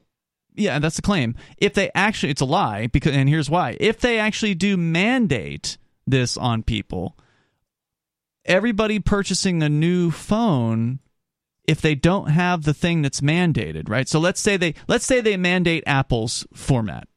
Well, now every new Android phone is going to have to come out with the Apple Connection format on it. So that they're away their old chargers. Right. So all of the old USB chargers that were in the st- you know USB C or micro or whatever it was your phone used, those are all no good anymore. Just throw them all out. Wow. Uh, That's probably why they're doing it. They probably got paid off by somebody who makes some sort of wombat charger that nobody has. And it's like, wow, I could sell billions of these bizarre things. It's just like, am I, am I the only one who doesn't think that the consumers wanted this ever? Like, I've never heard people saying, why can't there just be one charger because I can't afford all the chargers I have to buy all the time? I, I mean, I've definitely seen people say, "Oh, this is inconvenient," right? Like you have your phone; it's an iPhone. Over on the other side of the room, there's an iPhone charging cable hanging off of a USB charger. On your side of the room, there's a Android charging cable hanging off a USB charger. You would have to get up and walk all the way across the room in order to char- to charge your phone, and that's inconvenient. Getting up and walking, we need the government to do something about this. I mean, that's the level of inconvenience we're talking about here. Or maybe it's, oh, you know, oh no, I'm at my friend's house and my friend only has an Android phone. So I need to charge my phone. I didn't, you know, it's down to 2%. I'm at my friend's house, but he doesn't have the correct charging cable because he's only got an Android phone and I don't have a charging cable in my purse because mine's at home, right? So that's an inconvenience. We need the government a to solve it. I'm- was referring to her. Oh, but, okay. Uh, uh, but so that's what they, you know, there are definitely people who've been in situations like that. But how But many of them like- said they need the, the government to, Yeah. to in, you know, invade? and it's this definitely industry? not a money thing. It's not like I don't know. People are like, I can't afford a new to buy a new charger. I don't know. I, I mean, they usually come with your first phone anyway. But they certainly How do. helpless do they think we are? uh, they, they certainly do, but it is convenient, of course, to have a charger with you wherever you know you go, and So then you spend fifteen bucks on another one. yeah, and you could keep that with you in a backpack or a purse or in your car or something like that. But again, that's for people who plan. That's for people who you know are responsible and take care of their their problems and come up with solutions instead of turning to the government and asking them to help them out. Lawmakers cite money spent by consumers on various chargers for different products and waste created when obsolete chargers are tossed out as reasons for pushing the to require a universal standard. Last week, the EU EU agreed to rules which will take effect by fall 2024, which would allow consumers to only use oh wait, allow consumers to only use Hmm. a USB Type C cable to recharge small and medium sized portable electronics. Do you like how they said allow consumers? Yeah, well, that's to typical only use- that means- the press. The press is constantly saying things like, "Oh, government is only asking you to pay taxes." They always love to just try to um, cover up what's really going on, Yeah. and it sounds to me like what's really going on in the EU is that Apple's going to be the one with their hand forced on this. Yeah, people are well, and the consumers are being forced to have to buy a new charger or being forced to use just any of do a certain thing. It's not they're being allowed to be only allowed to do something. They're being forced. It's just a Yes. weird roundabout way of saying that. this will be their only option, starting what was it later this year? 2024. Oh, okay. Oh, okay. Whew. We got we got two years now. Well, the EU does. hmm The rules cover smartphones, tablets, earbuds, headphones, and portable speakers, among others. Right. Uh, what happens when the industry wants to move beyond USB C? One of the reasons why USB Yeah, has one of the things this will do is strangle innovation. Correct. One of the reasons why USB, and correct me if I'm wrong on this, nobody, uh, you're definitely a little more computer uh, expert than I am, although we've both been in A it for a long, uh, for well, you're good at the programming. I, I'm pretty good at building computers. Yeah, that's Um, true. I'm not a hardware guy. But uh, but the reason why these things have changed over time is first of all, making connectors smaller is is beneficial for devices, right? As as device size small getting smaller than having the connector be smaller, but they can't Hmm. it make can it too be small. beneficial, but there's there's a trade. There's a trade off. Yeah, it could break or whatever. So you can't make it too small. But also, data transfer rates have increased over time. So there are different USB standards that have come out. There's USB 1.0, 2.0, 3.0. I don't know if we've gone, gone past 3 yet, but USB 3.0 allows for more data throughput to be transferred, as I understand it, over uh, USB cables. And I don't know for sure, but I presume the connector types may factor into that. Do do you know if the the oldest, uh, you know, one of the older types, the USB Micro, uh, is or mi- which one was first, Mini or Um, Micro? It's always confusing to me. Well, micro was the one you saw on cell phones. Minis you would see on like uh, GPS units sometimes, kind of kind of wombat devices.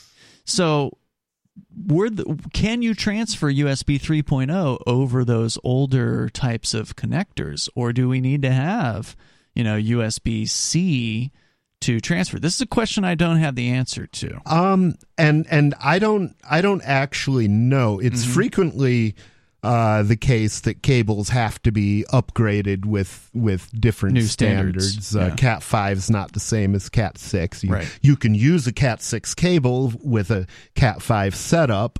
But they don't go Um, as fast, or the Cat 5s don't yeah. go as fast as the Cat 6. and and when I say Cat five and Cat six, I'm talking about the categories of uh, of uh, cables. Ethernet uh, cables or Ethernet, depending on how you like to. But that's one reason why it, things have but- changed over the years is you know upgrades. And so if this if this law goes into place and USB C is the one only connection option for devices from here on out, or at least until the Eu- European Union decides to allow another one, that's really going to stifle innovation. And you know what already uh, makes this completely irrelevant that I just thought of? Those little pads where you can charge any device if you just set it there. It's like a little, it looks like a coaster. And you can set your char- phone on there, wirelessly charging any phone. Well, I don't know if all phones have that option. It's not like an option you turn on, it just does Really? it. That, that's weird. All right, more coming up here in moments. You can join us here. Hour number three is on the way. It's Free Talk Live.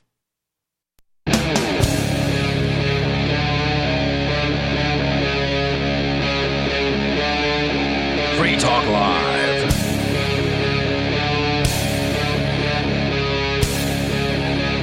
It is Free Talk Live. We're kicking off the third hour of the program. You can join us here.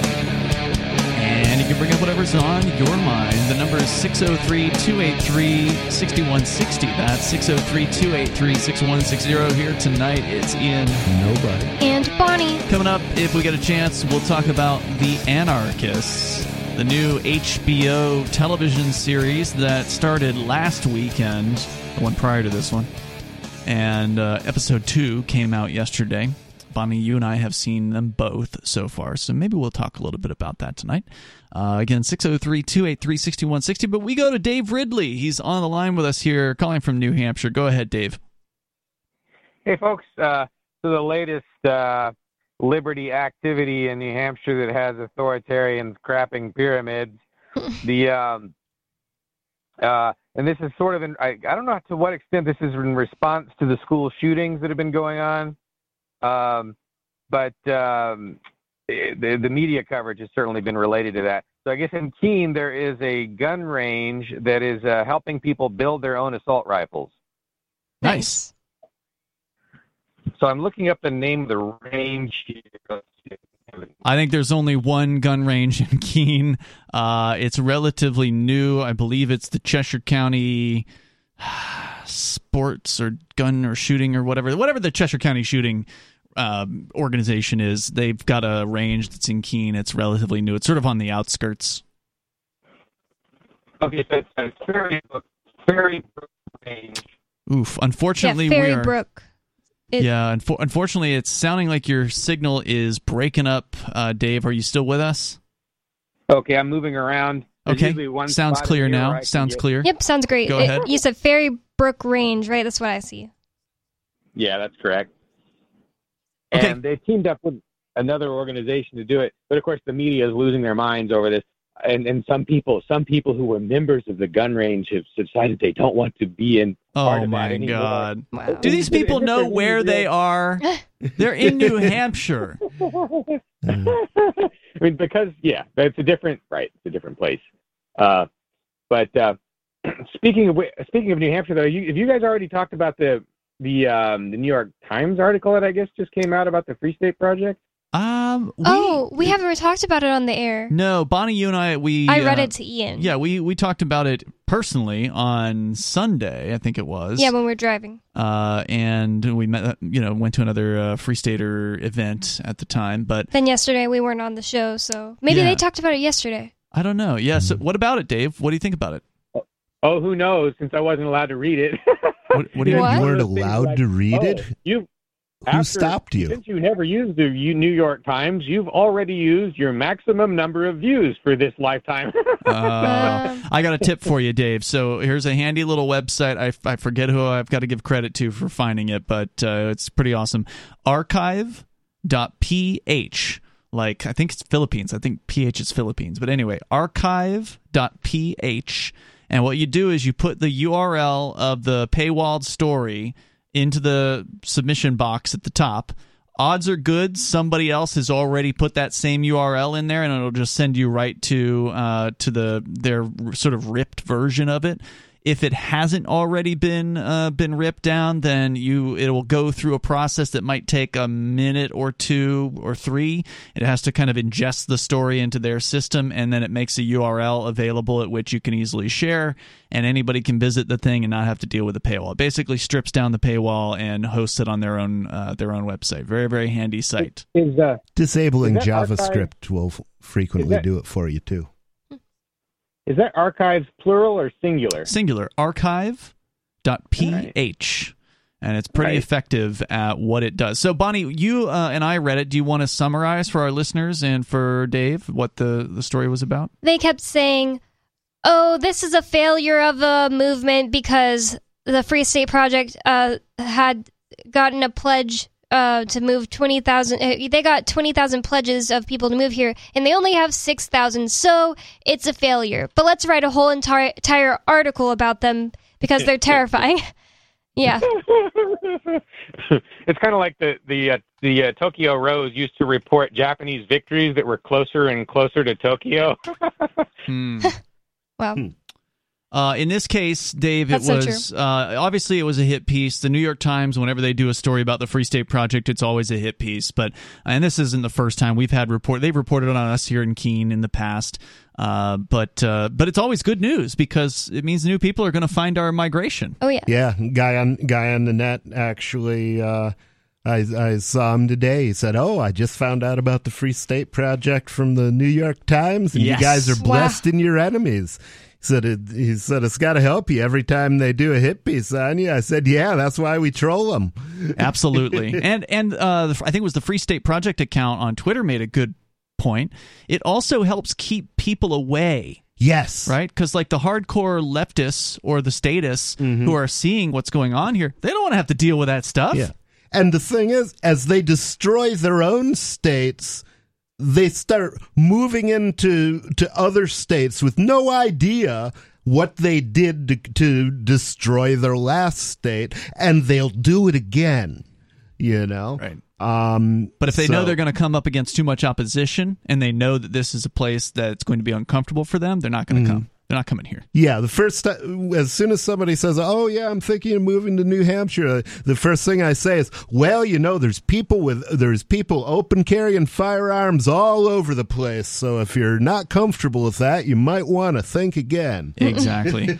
hey, Dave, um, did you hear any of this news about the the secession polling?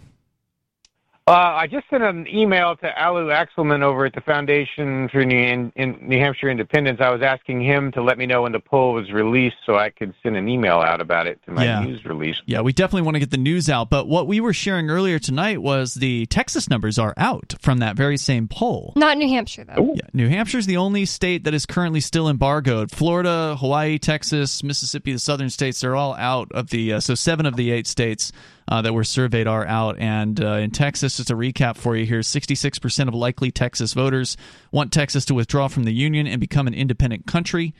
Uh, according to that. And then also, one big takeaway, we didn't cover this earlier, is the big objection whenever you talk about secession is, oh, well, they tried that. Civil War, they're going to roll in tanks, the military is going to invade. Well, according to a question on this survey, Uh, the poll results drive another stake into the heart of the fearmongers who claim that Texit would mean a war on ec- or, ec- or economic sanctions. The uh, eight states were asked about how to respond if Texas, California, or Hawaii voted to become independent countries. Only 3 to 9% of any of the states that responded think a military attack should be considered for any of these three states. Oh, groovy. They put my question in. Yeah. So less than 10%. And in the case of Texas, it was uh, an average was 7% in Texas. So 7% of Texasers, Texanders, what do they call it? Uh, Texans. Texans, thank you. Of Texans believe that uh, that military attack should should be utilized if another state secedes. Wow. Wow. That's great. Hey, hey, and, and, and with regard with regard to the gun thing and people building their own guns in Keene, I wasn't super clear. I don't mean to be flippant about it. I, I'm I'm I'm not I'm not saying this is like a, a middle finger to the authoritarians. I shouldn't. I shouldn't be putting it like that. This is a proposed solution or part of the solution for school shootings is letting more average people have guns and be able to build them, Hmm. so that they can so that they can protect themselves. And these these these gun these shootings are happening in gun free zones. Yeah, That's true. I mean, you need you need good people with guns, and cops don't qualify on the first account, even if they uh, even if they do on the second. Thank you, Dave. Appreciate hearing from you. That's Dave Ridley from RidleyReport.com. Uh, also, the remainder of the, the statistics here. So, again, 7% say military attacks should be utilized if Texas leaves the Union. 55% believe Texas should be allowed independence without any penalty. And the remaining 37% think that economic sanctions are the strongest penalty that should be considered. So, Americans are not going to support military violence against states that secede. So, that's just hmm. off the Or table. It, it doesn't necessarily mean the government won't do it because I mean most of the wars have not been real popular, but it will definitely uh. drive their popularity down even lower than it currently is. I mean, already hmm. Congress is at seven percent. well, that's that's the thing is it may drive other people to want to say, okay, now I want out because Yes. I'm not going to war with Texas. More coming up. It's Free Talk Live. Música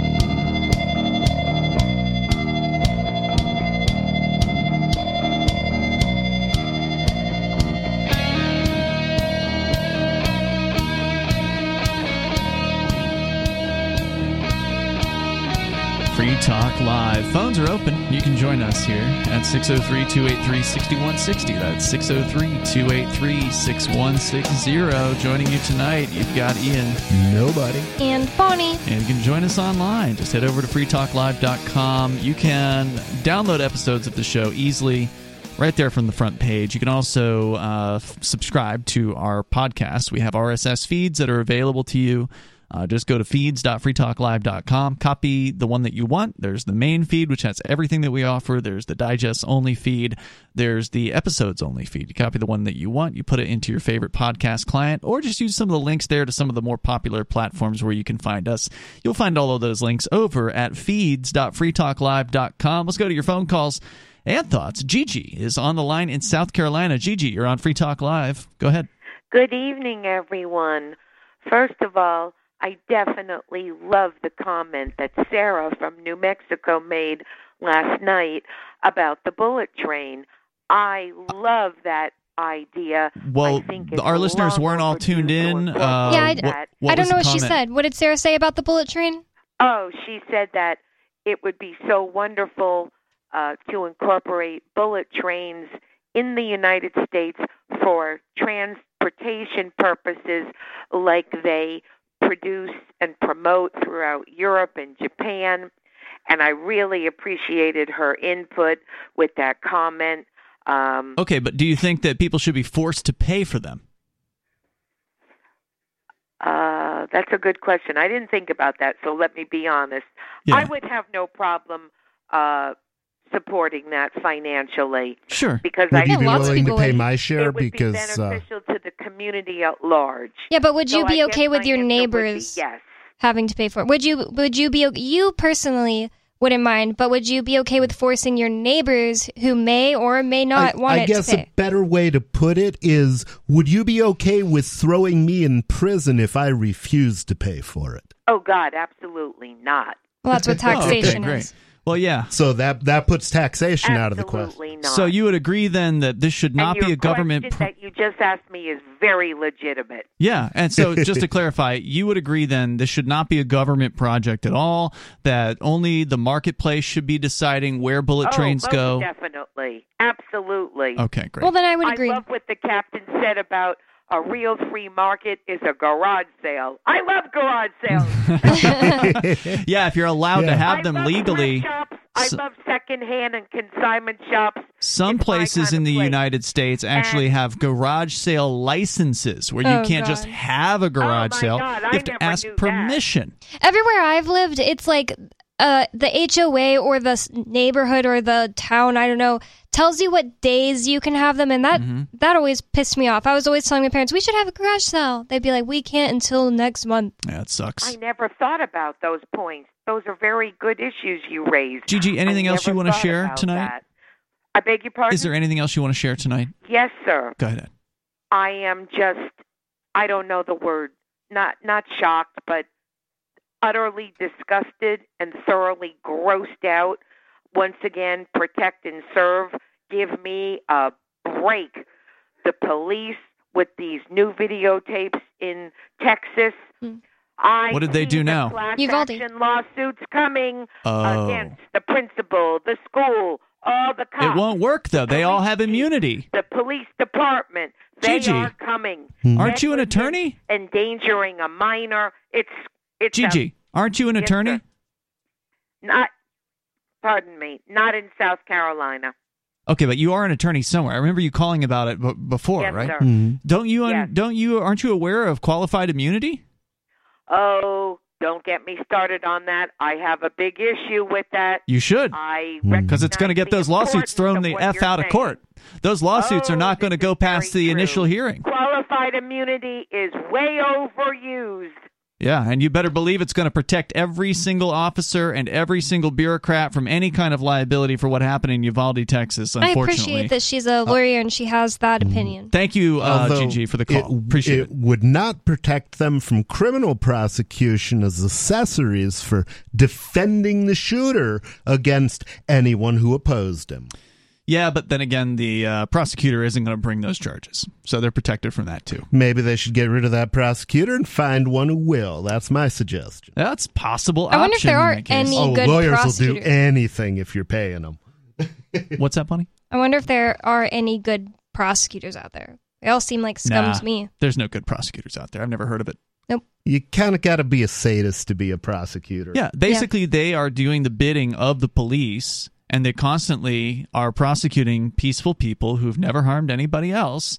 And it's sick. You have to be a sick puppy to do that job. And they also completely believe that they are blameless because they didn't write the law. I remember one time we went Mm-hmm. to the um, I forget what it's called off the top of my head, but one of the courts in New Hampshire that the one that, we, that we've been to several times with Frank starts with a B, Brentwood, and uh, Penguin, who's on the show, Chris, Chris, who's on Fridays. Mm-hmm. He said to the prosecutor that she was um, the c word, Yeah, that was pretty and amazing. uh, he was she was just like n- uh, because he said that it was because she prosecutes victimless uh, people for victimless crimes and she said i don't write the crimes and he was like yeah you just prosecute people for them Right. Without her, I mean, it's bad enough the cops are arresting people, but without the prosecutors, nothing could go forward. The Yeah. cops can't bring the, you know, the cops bring the charges, but they can't bring the case. And prosecutors, unlike cops, cops are kind of required to follow orders.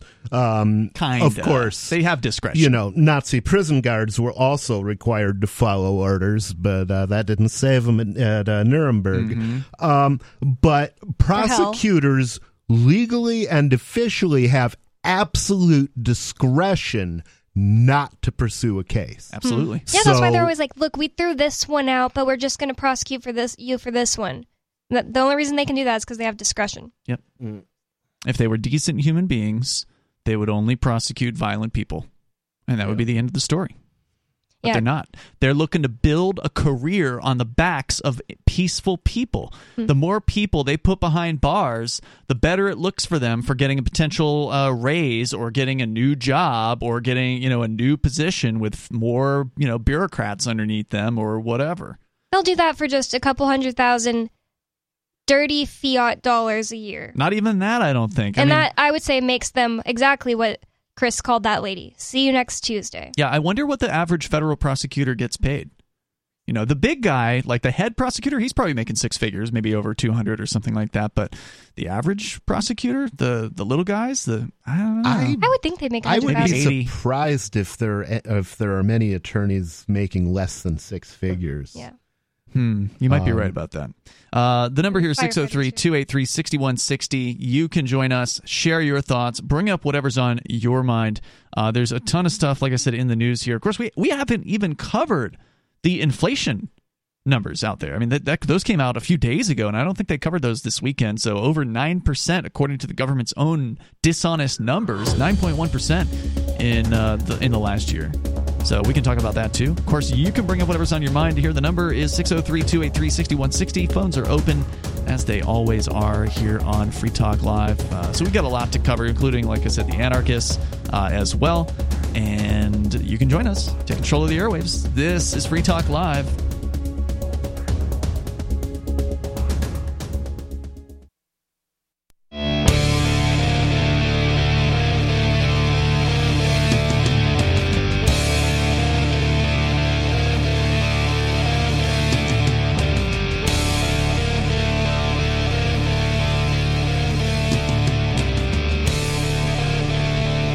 Talk Live. The phones are open and you're invited here. You can join us at 603 283 6160. That's 603 283 6160. Tonight in the studio, it's Ian. Nobody. And Bonnie. We're going to go uh, back to your phone calls and thoughts. And if we get the chance, we'll talk about the anarchists. That's the new HBO series that is now in week two out of six. It happened uh, last night. And Bonnie, you and I, we've seen the episodes thus far. We can comment on that. Of course, your calls come first. So let's talk to someone calling themselves Mr. Idaho Law, calling from Idaho. You're on Free Talk Live. Yes, it's, I'm Mr. Idaho Law, and I am wishing that you did deal with the narratives that aren't really. LRN.FM. You can't say that on the radio. Uh, this is a broadcast radio show. You can't say the S word. You can't say the F word. There are a few other words you can't say. But I'll give you. I'm What's gonna, not modern that we've been discussing I'm tonight? gonna. I want to get to what he. I don't know what he was gonna say there, but I'm gonna bring you back. I'll give you one more chance here. Okay, you, you're on broadcast radio. You can't say those things. Okay, I heard you earlier in a program say it, so I was wondering. No, sir, I did not say that word. What? No, not you. The other program I was watching earlier. I don't know what you're so, talking about. anyway, it's a simple issue of poisoning of America. I'm in Idaho. We make radioactive fertilizer, and we've been distributing it throughout the United States for 70 years. Hmm. I am the one that the tobacco company asked for help um, regarding the lung cancer in the 80s of how the uranium got into cigarettes. Hmm. Every cancer and toxic study that's done in the United States doesn't even look at or even recognize or share the issue of the uranium materials in the foods. Not at all. Okay, Is so you're that- saying Well, there's uranium in think- food? In fertilizer. That's right. Radioactive fertilizers, look it up. And if you go to the Ben Lomond testimonies and things like that in the 80s, I'm the one that exposed all that. It's been made here since 1942 under the Manhattan Project Secrecy, a J.R. Simplot company in Idaho. It hmm. has now become global. The, the tobacco companies did stop it being sold east of the Mississippi River for like 50 years. Wow. But that's changing now, okay?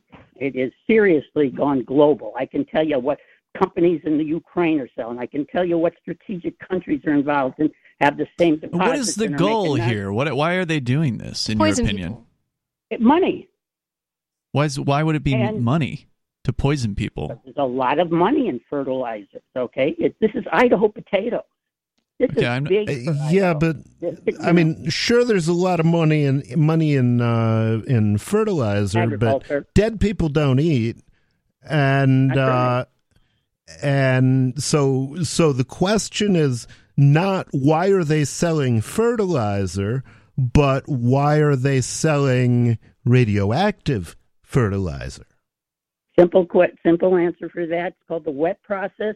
It was, it was the process that Simplot was allowed to do in 1941, meeting with the federal government, but they they did not tell them what was in the the Phosphoria Formation, what that it was the largest uranium deposit in the United States, still is, because it's you know they tied it with the word phosphorus. Okay, phosphorus soil.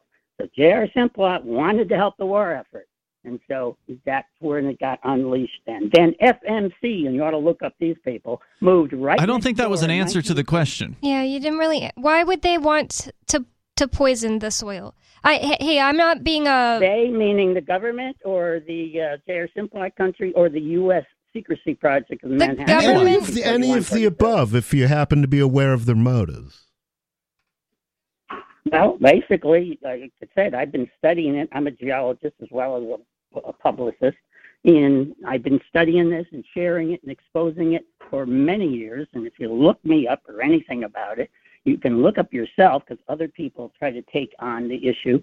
Why they did it? It was all really about money, especially when FMC Corporation came involved. They were making probably a billion dollars a week in the 1950s. See, I can see why. Uh, the, I see that selling fertilizer makes money because um, actually one thing I've been reading in The Secret Life of Plants, which is a book that came out in 1973, it's amazing Uh-huh. and I recommend it to everyone, is that in Russia, um, and you know, scientists all over the world, but started in Russia, they discovered that they could make plants grow faster and stronger just with certain um, like frequency rays being shot at them. And that is being suppressed. Even back in the 1970s, it was being suppressed because of the fertilizer companies. Like, they would be obsolete if you didn't need that poison going into the soil to make cr- plants grow faster and better. Um, so I can No, see the was- money thing, but why does it have to be poison? Well, why does it have to? Again, that was an issue to help the war effort. Okay, they learned back. How does that help the war effort? For it to be poison. Who are, are they at war with phosphorus us? would help plants grow quicker, especially in. ex- Uh, Wait, what they- does phosphate? Phosphorus? Phosphorus, Phosphorus? phosphate. These Okay. are phosphate fertilizers, okay? But they don't remove the uranium from it. Okay? The first moneymaker is phosphate. But just to clarify, are you the saying they're, they're you're not saying they're adding uranium to it? You're just saying No, that it's it's in it in it naturally. Hmm. Mhm. Yeah.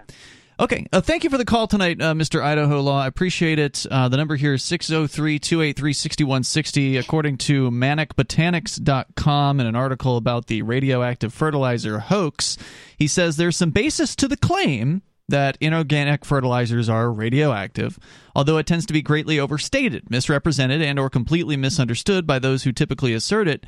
He says that it's shown that some inorganic per- fertilizers have potentially somewhat higher radioactivity level- levels than organic fertilizers. For instance, agrochemical phosphate fertilizers are shown to possess higher levels of radium 226 than organic phosphate containing manures. However, where organic phosphate rock fertilizers are used, this is a, which is a very common practice in organic farming, even higher levels of radioactivity are likely to be pres- present in soils than where agrochemical phosphate fertilizers are used. He says, on the point of oversimplified, firstly, both organic and inorganic fertilizers are naturally radioactive. So he did admit to that, Mr. Idaho Law, that they're not adding Hmm. uranium to these. They're just, that's the way they come Well, out of the earth. I don't want even a little bit radioactive but that's the food problem, when there's Bonnie. other options. Radioactivity is natural. Yeah, everything's a little bit radioactive. That's the Well, point he's making here. you don't have to use fertilizers if the government wasn't putting uh, people who were researching plants uh, down to profit the fertilizer companies. Sure, you but can use a a sound wave. But here's the thing naturally occurring radioactive materials, aka NORMs, are found in every constituent of the environment air, water, soil, food, and in humans. There's nowhere on Earth that you cannot find natural radioactivity. Well, Our we world know. is radioactive, and it has been since it was created. It's just the question is is the radioactivity above a level at which it becomes actually dangerous to you? Well, radioactive or not, adding extra things that are unnecessary to the food supply that the government wants to be in there, I'd rather just have that, you know, not happen to all the food that I have the um, access to in the world. Well, I mean, the the problem is if if we didn't use fertilizer, there would be a lot of people going hungry. No, you guys Um, aren't using your imaginations because scientists who have been looking into sound waves, scientists who have been uh, looking into sound waves to make plants grow faster, were getting great results, and it got uh, you know squashed because the government doesn't want people looking into better options. There are better options. Uh, if you know anything about it, you're welcome to join us here. The number is 603 283 6160. That's 603 283 6160. I mean, what you're saying there, Bonnie, sounds kind of like the theory about the water engine. That uh, it's been invented, that the people in the gas corporations managed to use the government to suppress the inventors who were inventing these things. It's like, Well, what's know, different with that in the hoverboards? They already invented hoverboards, or not hoverboards, uh, flying cars, and the government literally just won't let it come out. The government has definitely suppressed that. That uh, that much is true. Except one of them is more of a conspiracy theory, and the other one is pretty obvious. Uh, but if you want to weigh in here, the number is 603 283 6160. Secret Life of Plants is just follows scientists and their research and publicly uh, posted things that they did. It's If not you can help plants grow with sound waves, you would think the farmers would want to try it.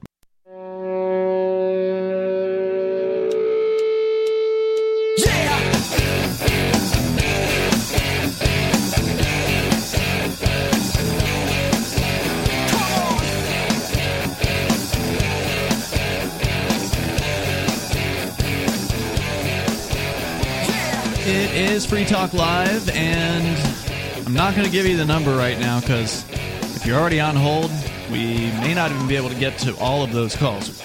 We had four people just roll right in the last segment. Uh, so we're going to do what we can to get to the uh, the phones, and don't forget to join us online at freetalklive.com. Let's go to Josh calling us from the road in Great Falls, Montana, listening to KINX FM 102.7. Welcome, Josh. Well, good evening from Montana. Hey, man. Hey, Thanks I'm for in- being out there on the road. Really appreciate it. Go ahead. Yes, yes. In general, I'm in favor of state succession, but it needs uh, some terms of treaty understood. All For right. instance, I don't know how well your geography is, but we're a landlocked state here. We got lots Right. of acreage, but uh, for um, I choose not to drive into Canada because I don't want to follow their restrictions across their boundaries. Uh, let's say other states did something similar, we may never see a banana in Montana again if we were a lone state. We'd have all the beef and grain and peas and lentils and timber you could handle, but uh, uh, or if we were regional, But yes, we have no bananas. regional, and uh, went without California, which, to be honest, Northern California would be a great thing to have, but uh, I just soon chop off L.A., Sacramento, and everybody south. Well, um, I'm Anyway, just wondering, uh, are you saying if you guys seceded and nobody would trade with you? Nobody would trade with them. Okay, well, I don't think that had the happened. Option to if well, I would like to hope not, but I would want to have some sort of uh Granted, we made uh, treaties with the Indians, and how well did that turn out? But uh, it needs to be a thought-through process. Well, And usually, as long as you're willing to pay for something, together, as as long as you're willing to pay for something, you can usually you know get it. Um, I, the odds that uh, the the surrounding states are all of a sudden going to turn on you and cut you off from food, I think would be pretty pretty problematic. I mean, you guys are pretty well armed there in Montana, aren't you? Well, and that's the other thing. There's more cattle than people in this state. Even if we armed every single civilian, uh, a couple good state militias take us out. That'd be the end of it. Yeah, well, Mm. uh, a lot of states want cattle, so they'd probably be willing to trade with you for beef. I'll definitely And trade you some bananas so. for some beef when the when the time comes if it's an issue. I um I'll, have been, I'll be smuggling ba- bananas to Montana if I have to. I've also Uh, been in your reading. pants? Oh, in sorry. your Go ahead. pants. Bad, bad. that Is that a reminds me. of- banana in your pocket, or are you just happy to see me? That's that actually reminds me of a Oh. jail story, but that's for another time. Anyway, go ahead, Josh. No, that's the end of it. I'm about to drive out of phone service. Here- Here's what I have to Uh, say the, to you though about it. I mean, it's like the federal government is pure evil, and it doesn't matter if it's the Republicans or the Democrats who are in charge. Wouldn't you rather go ahead and take the chance uh, and have that freedom to be able to? Hey, and that brings up one more topic: uh, uh, succession leadership. Um, how is that decided per the state that chooses to leave? I mean, there's Anyway, already leadership within go. each state. see on the Thank you. Josh. Thanks for the call tonight. Yeah, uh, what you're I saying don't there, see why Bonnie, it'd be is- overturned. Right. So New Hampshire is where we're at, by the way. Also a well-armed, small population state. Uh, I guess we got a few more people than Montana, but Wow. um, here in, in New Hampshire, New Hampshire was already its own country. When the Constitution was written for New Hampshire, it wasn't a governor that was elected, it was the president of New Hampshire. So there's already a government gang in place in all 50 states, and they would just become the nation of Montana, the nation of New Hampshire, or, you know, if you want to change your name, then that's fine too. So those people are already Then there. we got to figure out how to get rid of them. Yeah, I've Indeed. just no- I've just noticed. I, I hear a lot of people whenever they talk about why secession can't happen here, they basically start saying that we would overturn the g- g- the state government, and that's not necessarily true. No. I mean, why would we do that right away? There's well, yeah, as as nobody put it, we would like to figure out how to get rid of the state government at some point.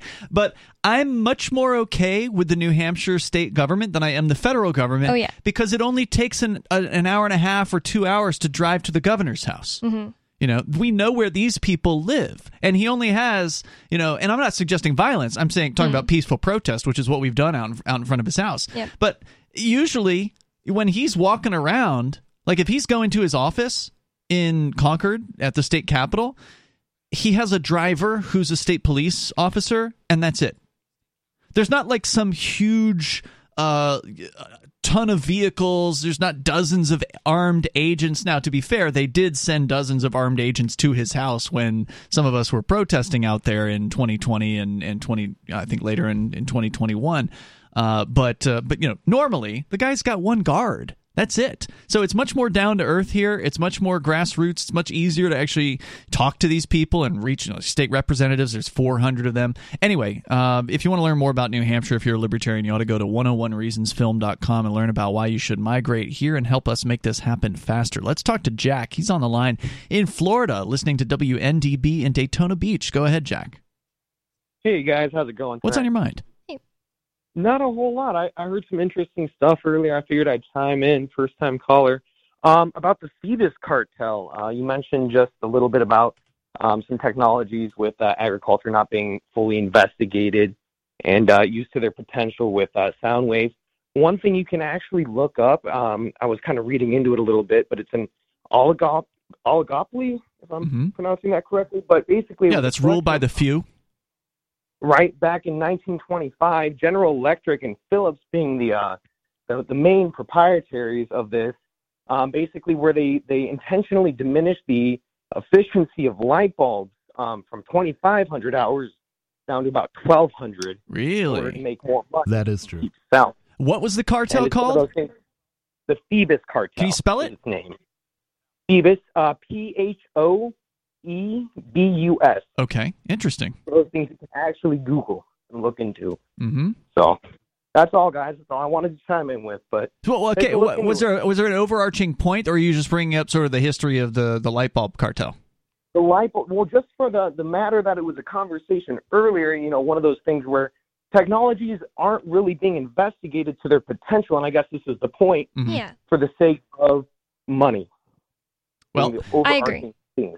The good news is uh, light bulbs last a lot longer than that now. So I the just market have a took care of it. feeling that there's so many things we could invent and things we can't even imagine because we haven't been able to learn about them because of how held back uh, we are because of the government. Mhm. Like. Yeah. the government gets involved in every single scientist's uh, business. I mean, they put people in jail if they start discovering things. Right, and every government regulation is an infringement upon market freedoms to be able to innovate and to experiment. Thank you, Jack. Anything else you want to share? No, that's all, guys. That's all. I Uh, appreciate the time, and you guys have a great night. Thanks, man. Appreciate Thank you calling in tonight. Here, let's go to Olivia in Arizona. You're on Free Talk Live, Olivia. Hey, so the first time I ever heard about radioactive fertilizer was actually my government teacher in university. Um, he t- he was from I think Ohio, and he mentioned how he had lived next to a field, and one day he was playing with his little Geiger counter because he was a total nerd, and he went and held it over the field next door, over the fence, and the thing just started going crazy. So that's the first time I've ever heard someone mention that, and um, so it turns out that they use um, the reason they took out like phosphates from laundry detergent was because it would make these huge algae blooms. So it is a fertilizer, and uh, like the caller said, it naturally contains um, radon, uranium. Well, the problem is when you keep putting year after year after year, you just keep condensing this this uh, phosphorus containing this radioactivity on a field. You're going to start having it compound and cause problems because it's all in this one area, just accumulating. Hmm. Um, the other interesting thing I wanted to share was uh, when they pull the phosphorus out of the rock that it's in, it creates a waste product called phosphogypsum. And it just built, they have just these massive flats of phosphogypsum gypsum that it's even more radioactive than the regular phosphorus that they put on the field. And they didn't know what to do with this stuff because it's just piling up. So Trump uh, authorized the roads to put it as road fill so that we were going to have radioactive highways and Biden uh, Biden's EPA actually shut that down but it was actually very dangerous I mean it's radioactive concentrate Well, He wanted, I think we he wanted you. to do what with it? To put it on the highways? put it into roads. Yeah. I don't know. She was there, Yeah. and then she was gone. Oh, now she's there. Go no ahead. I'm, I'm here uh, yeah they, he wanted to fill in the roads with with this phosphogypsum which is even more uh, concentrated with radium and and uh, thorium uranium that Well, kind of thing it's worth pointing out, though, that uh, a lot of this stuff is very, very low radiation, right? But like, this what is she pointed out with the food, it just keeps compounding in the same field every single year. Thank you for the call tonight, Olivia. That But- said, though, this uh, manicbotanics.com article says you only get about 40 milligrams per year Well, another thing, food. another thing I'd like to say is regenerative farming can be also be a better way to uh, farm without fertilizers, and it doesn't have to just be sound waves. All right, tomorrow you can join us, freetalklive.com in the meantime. See you then.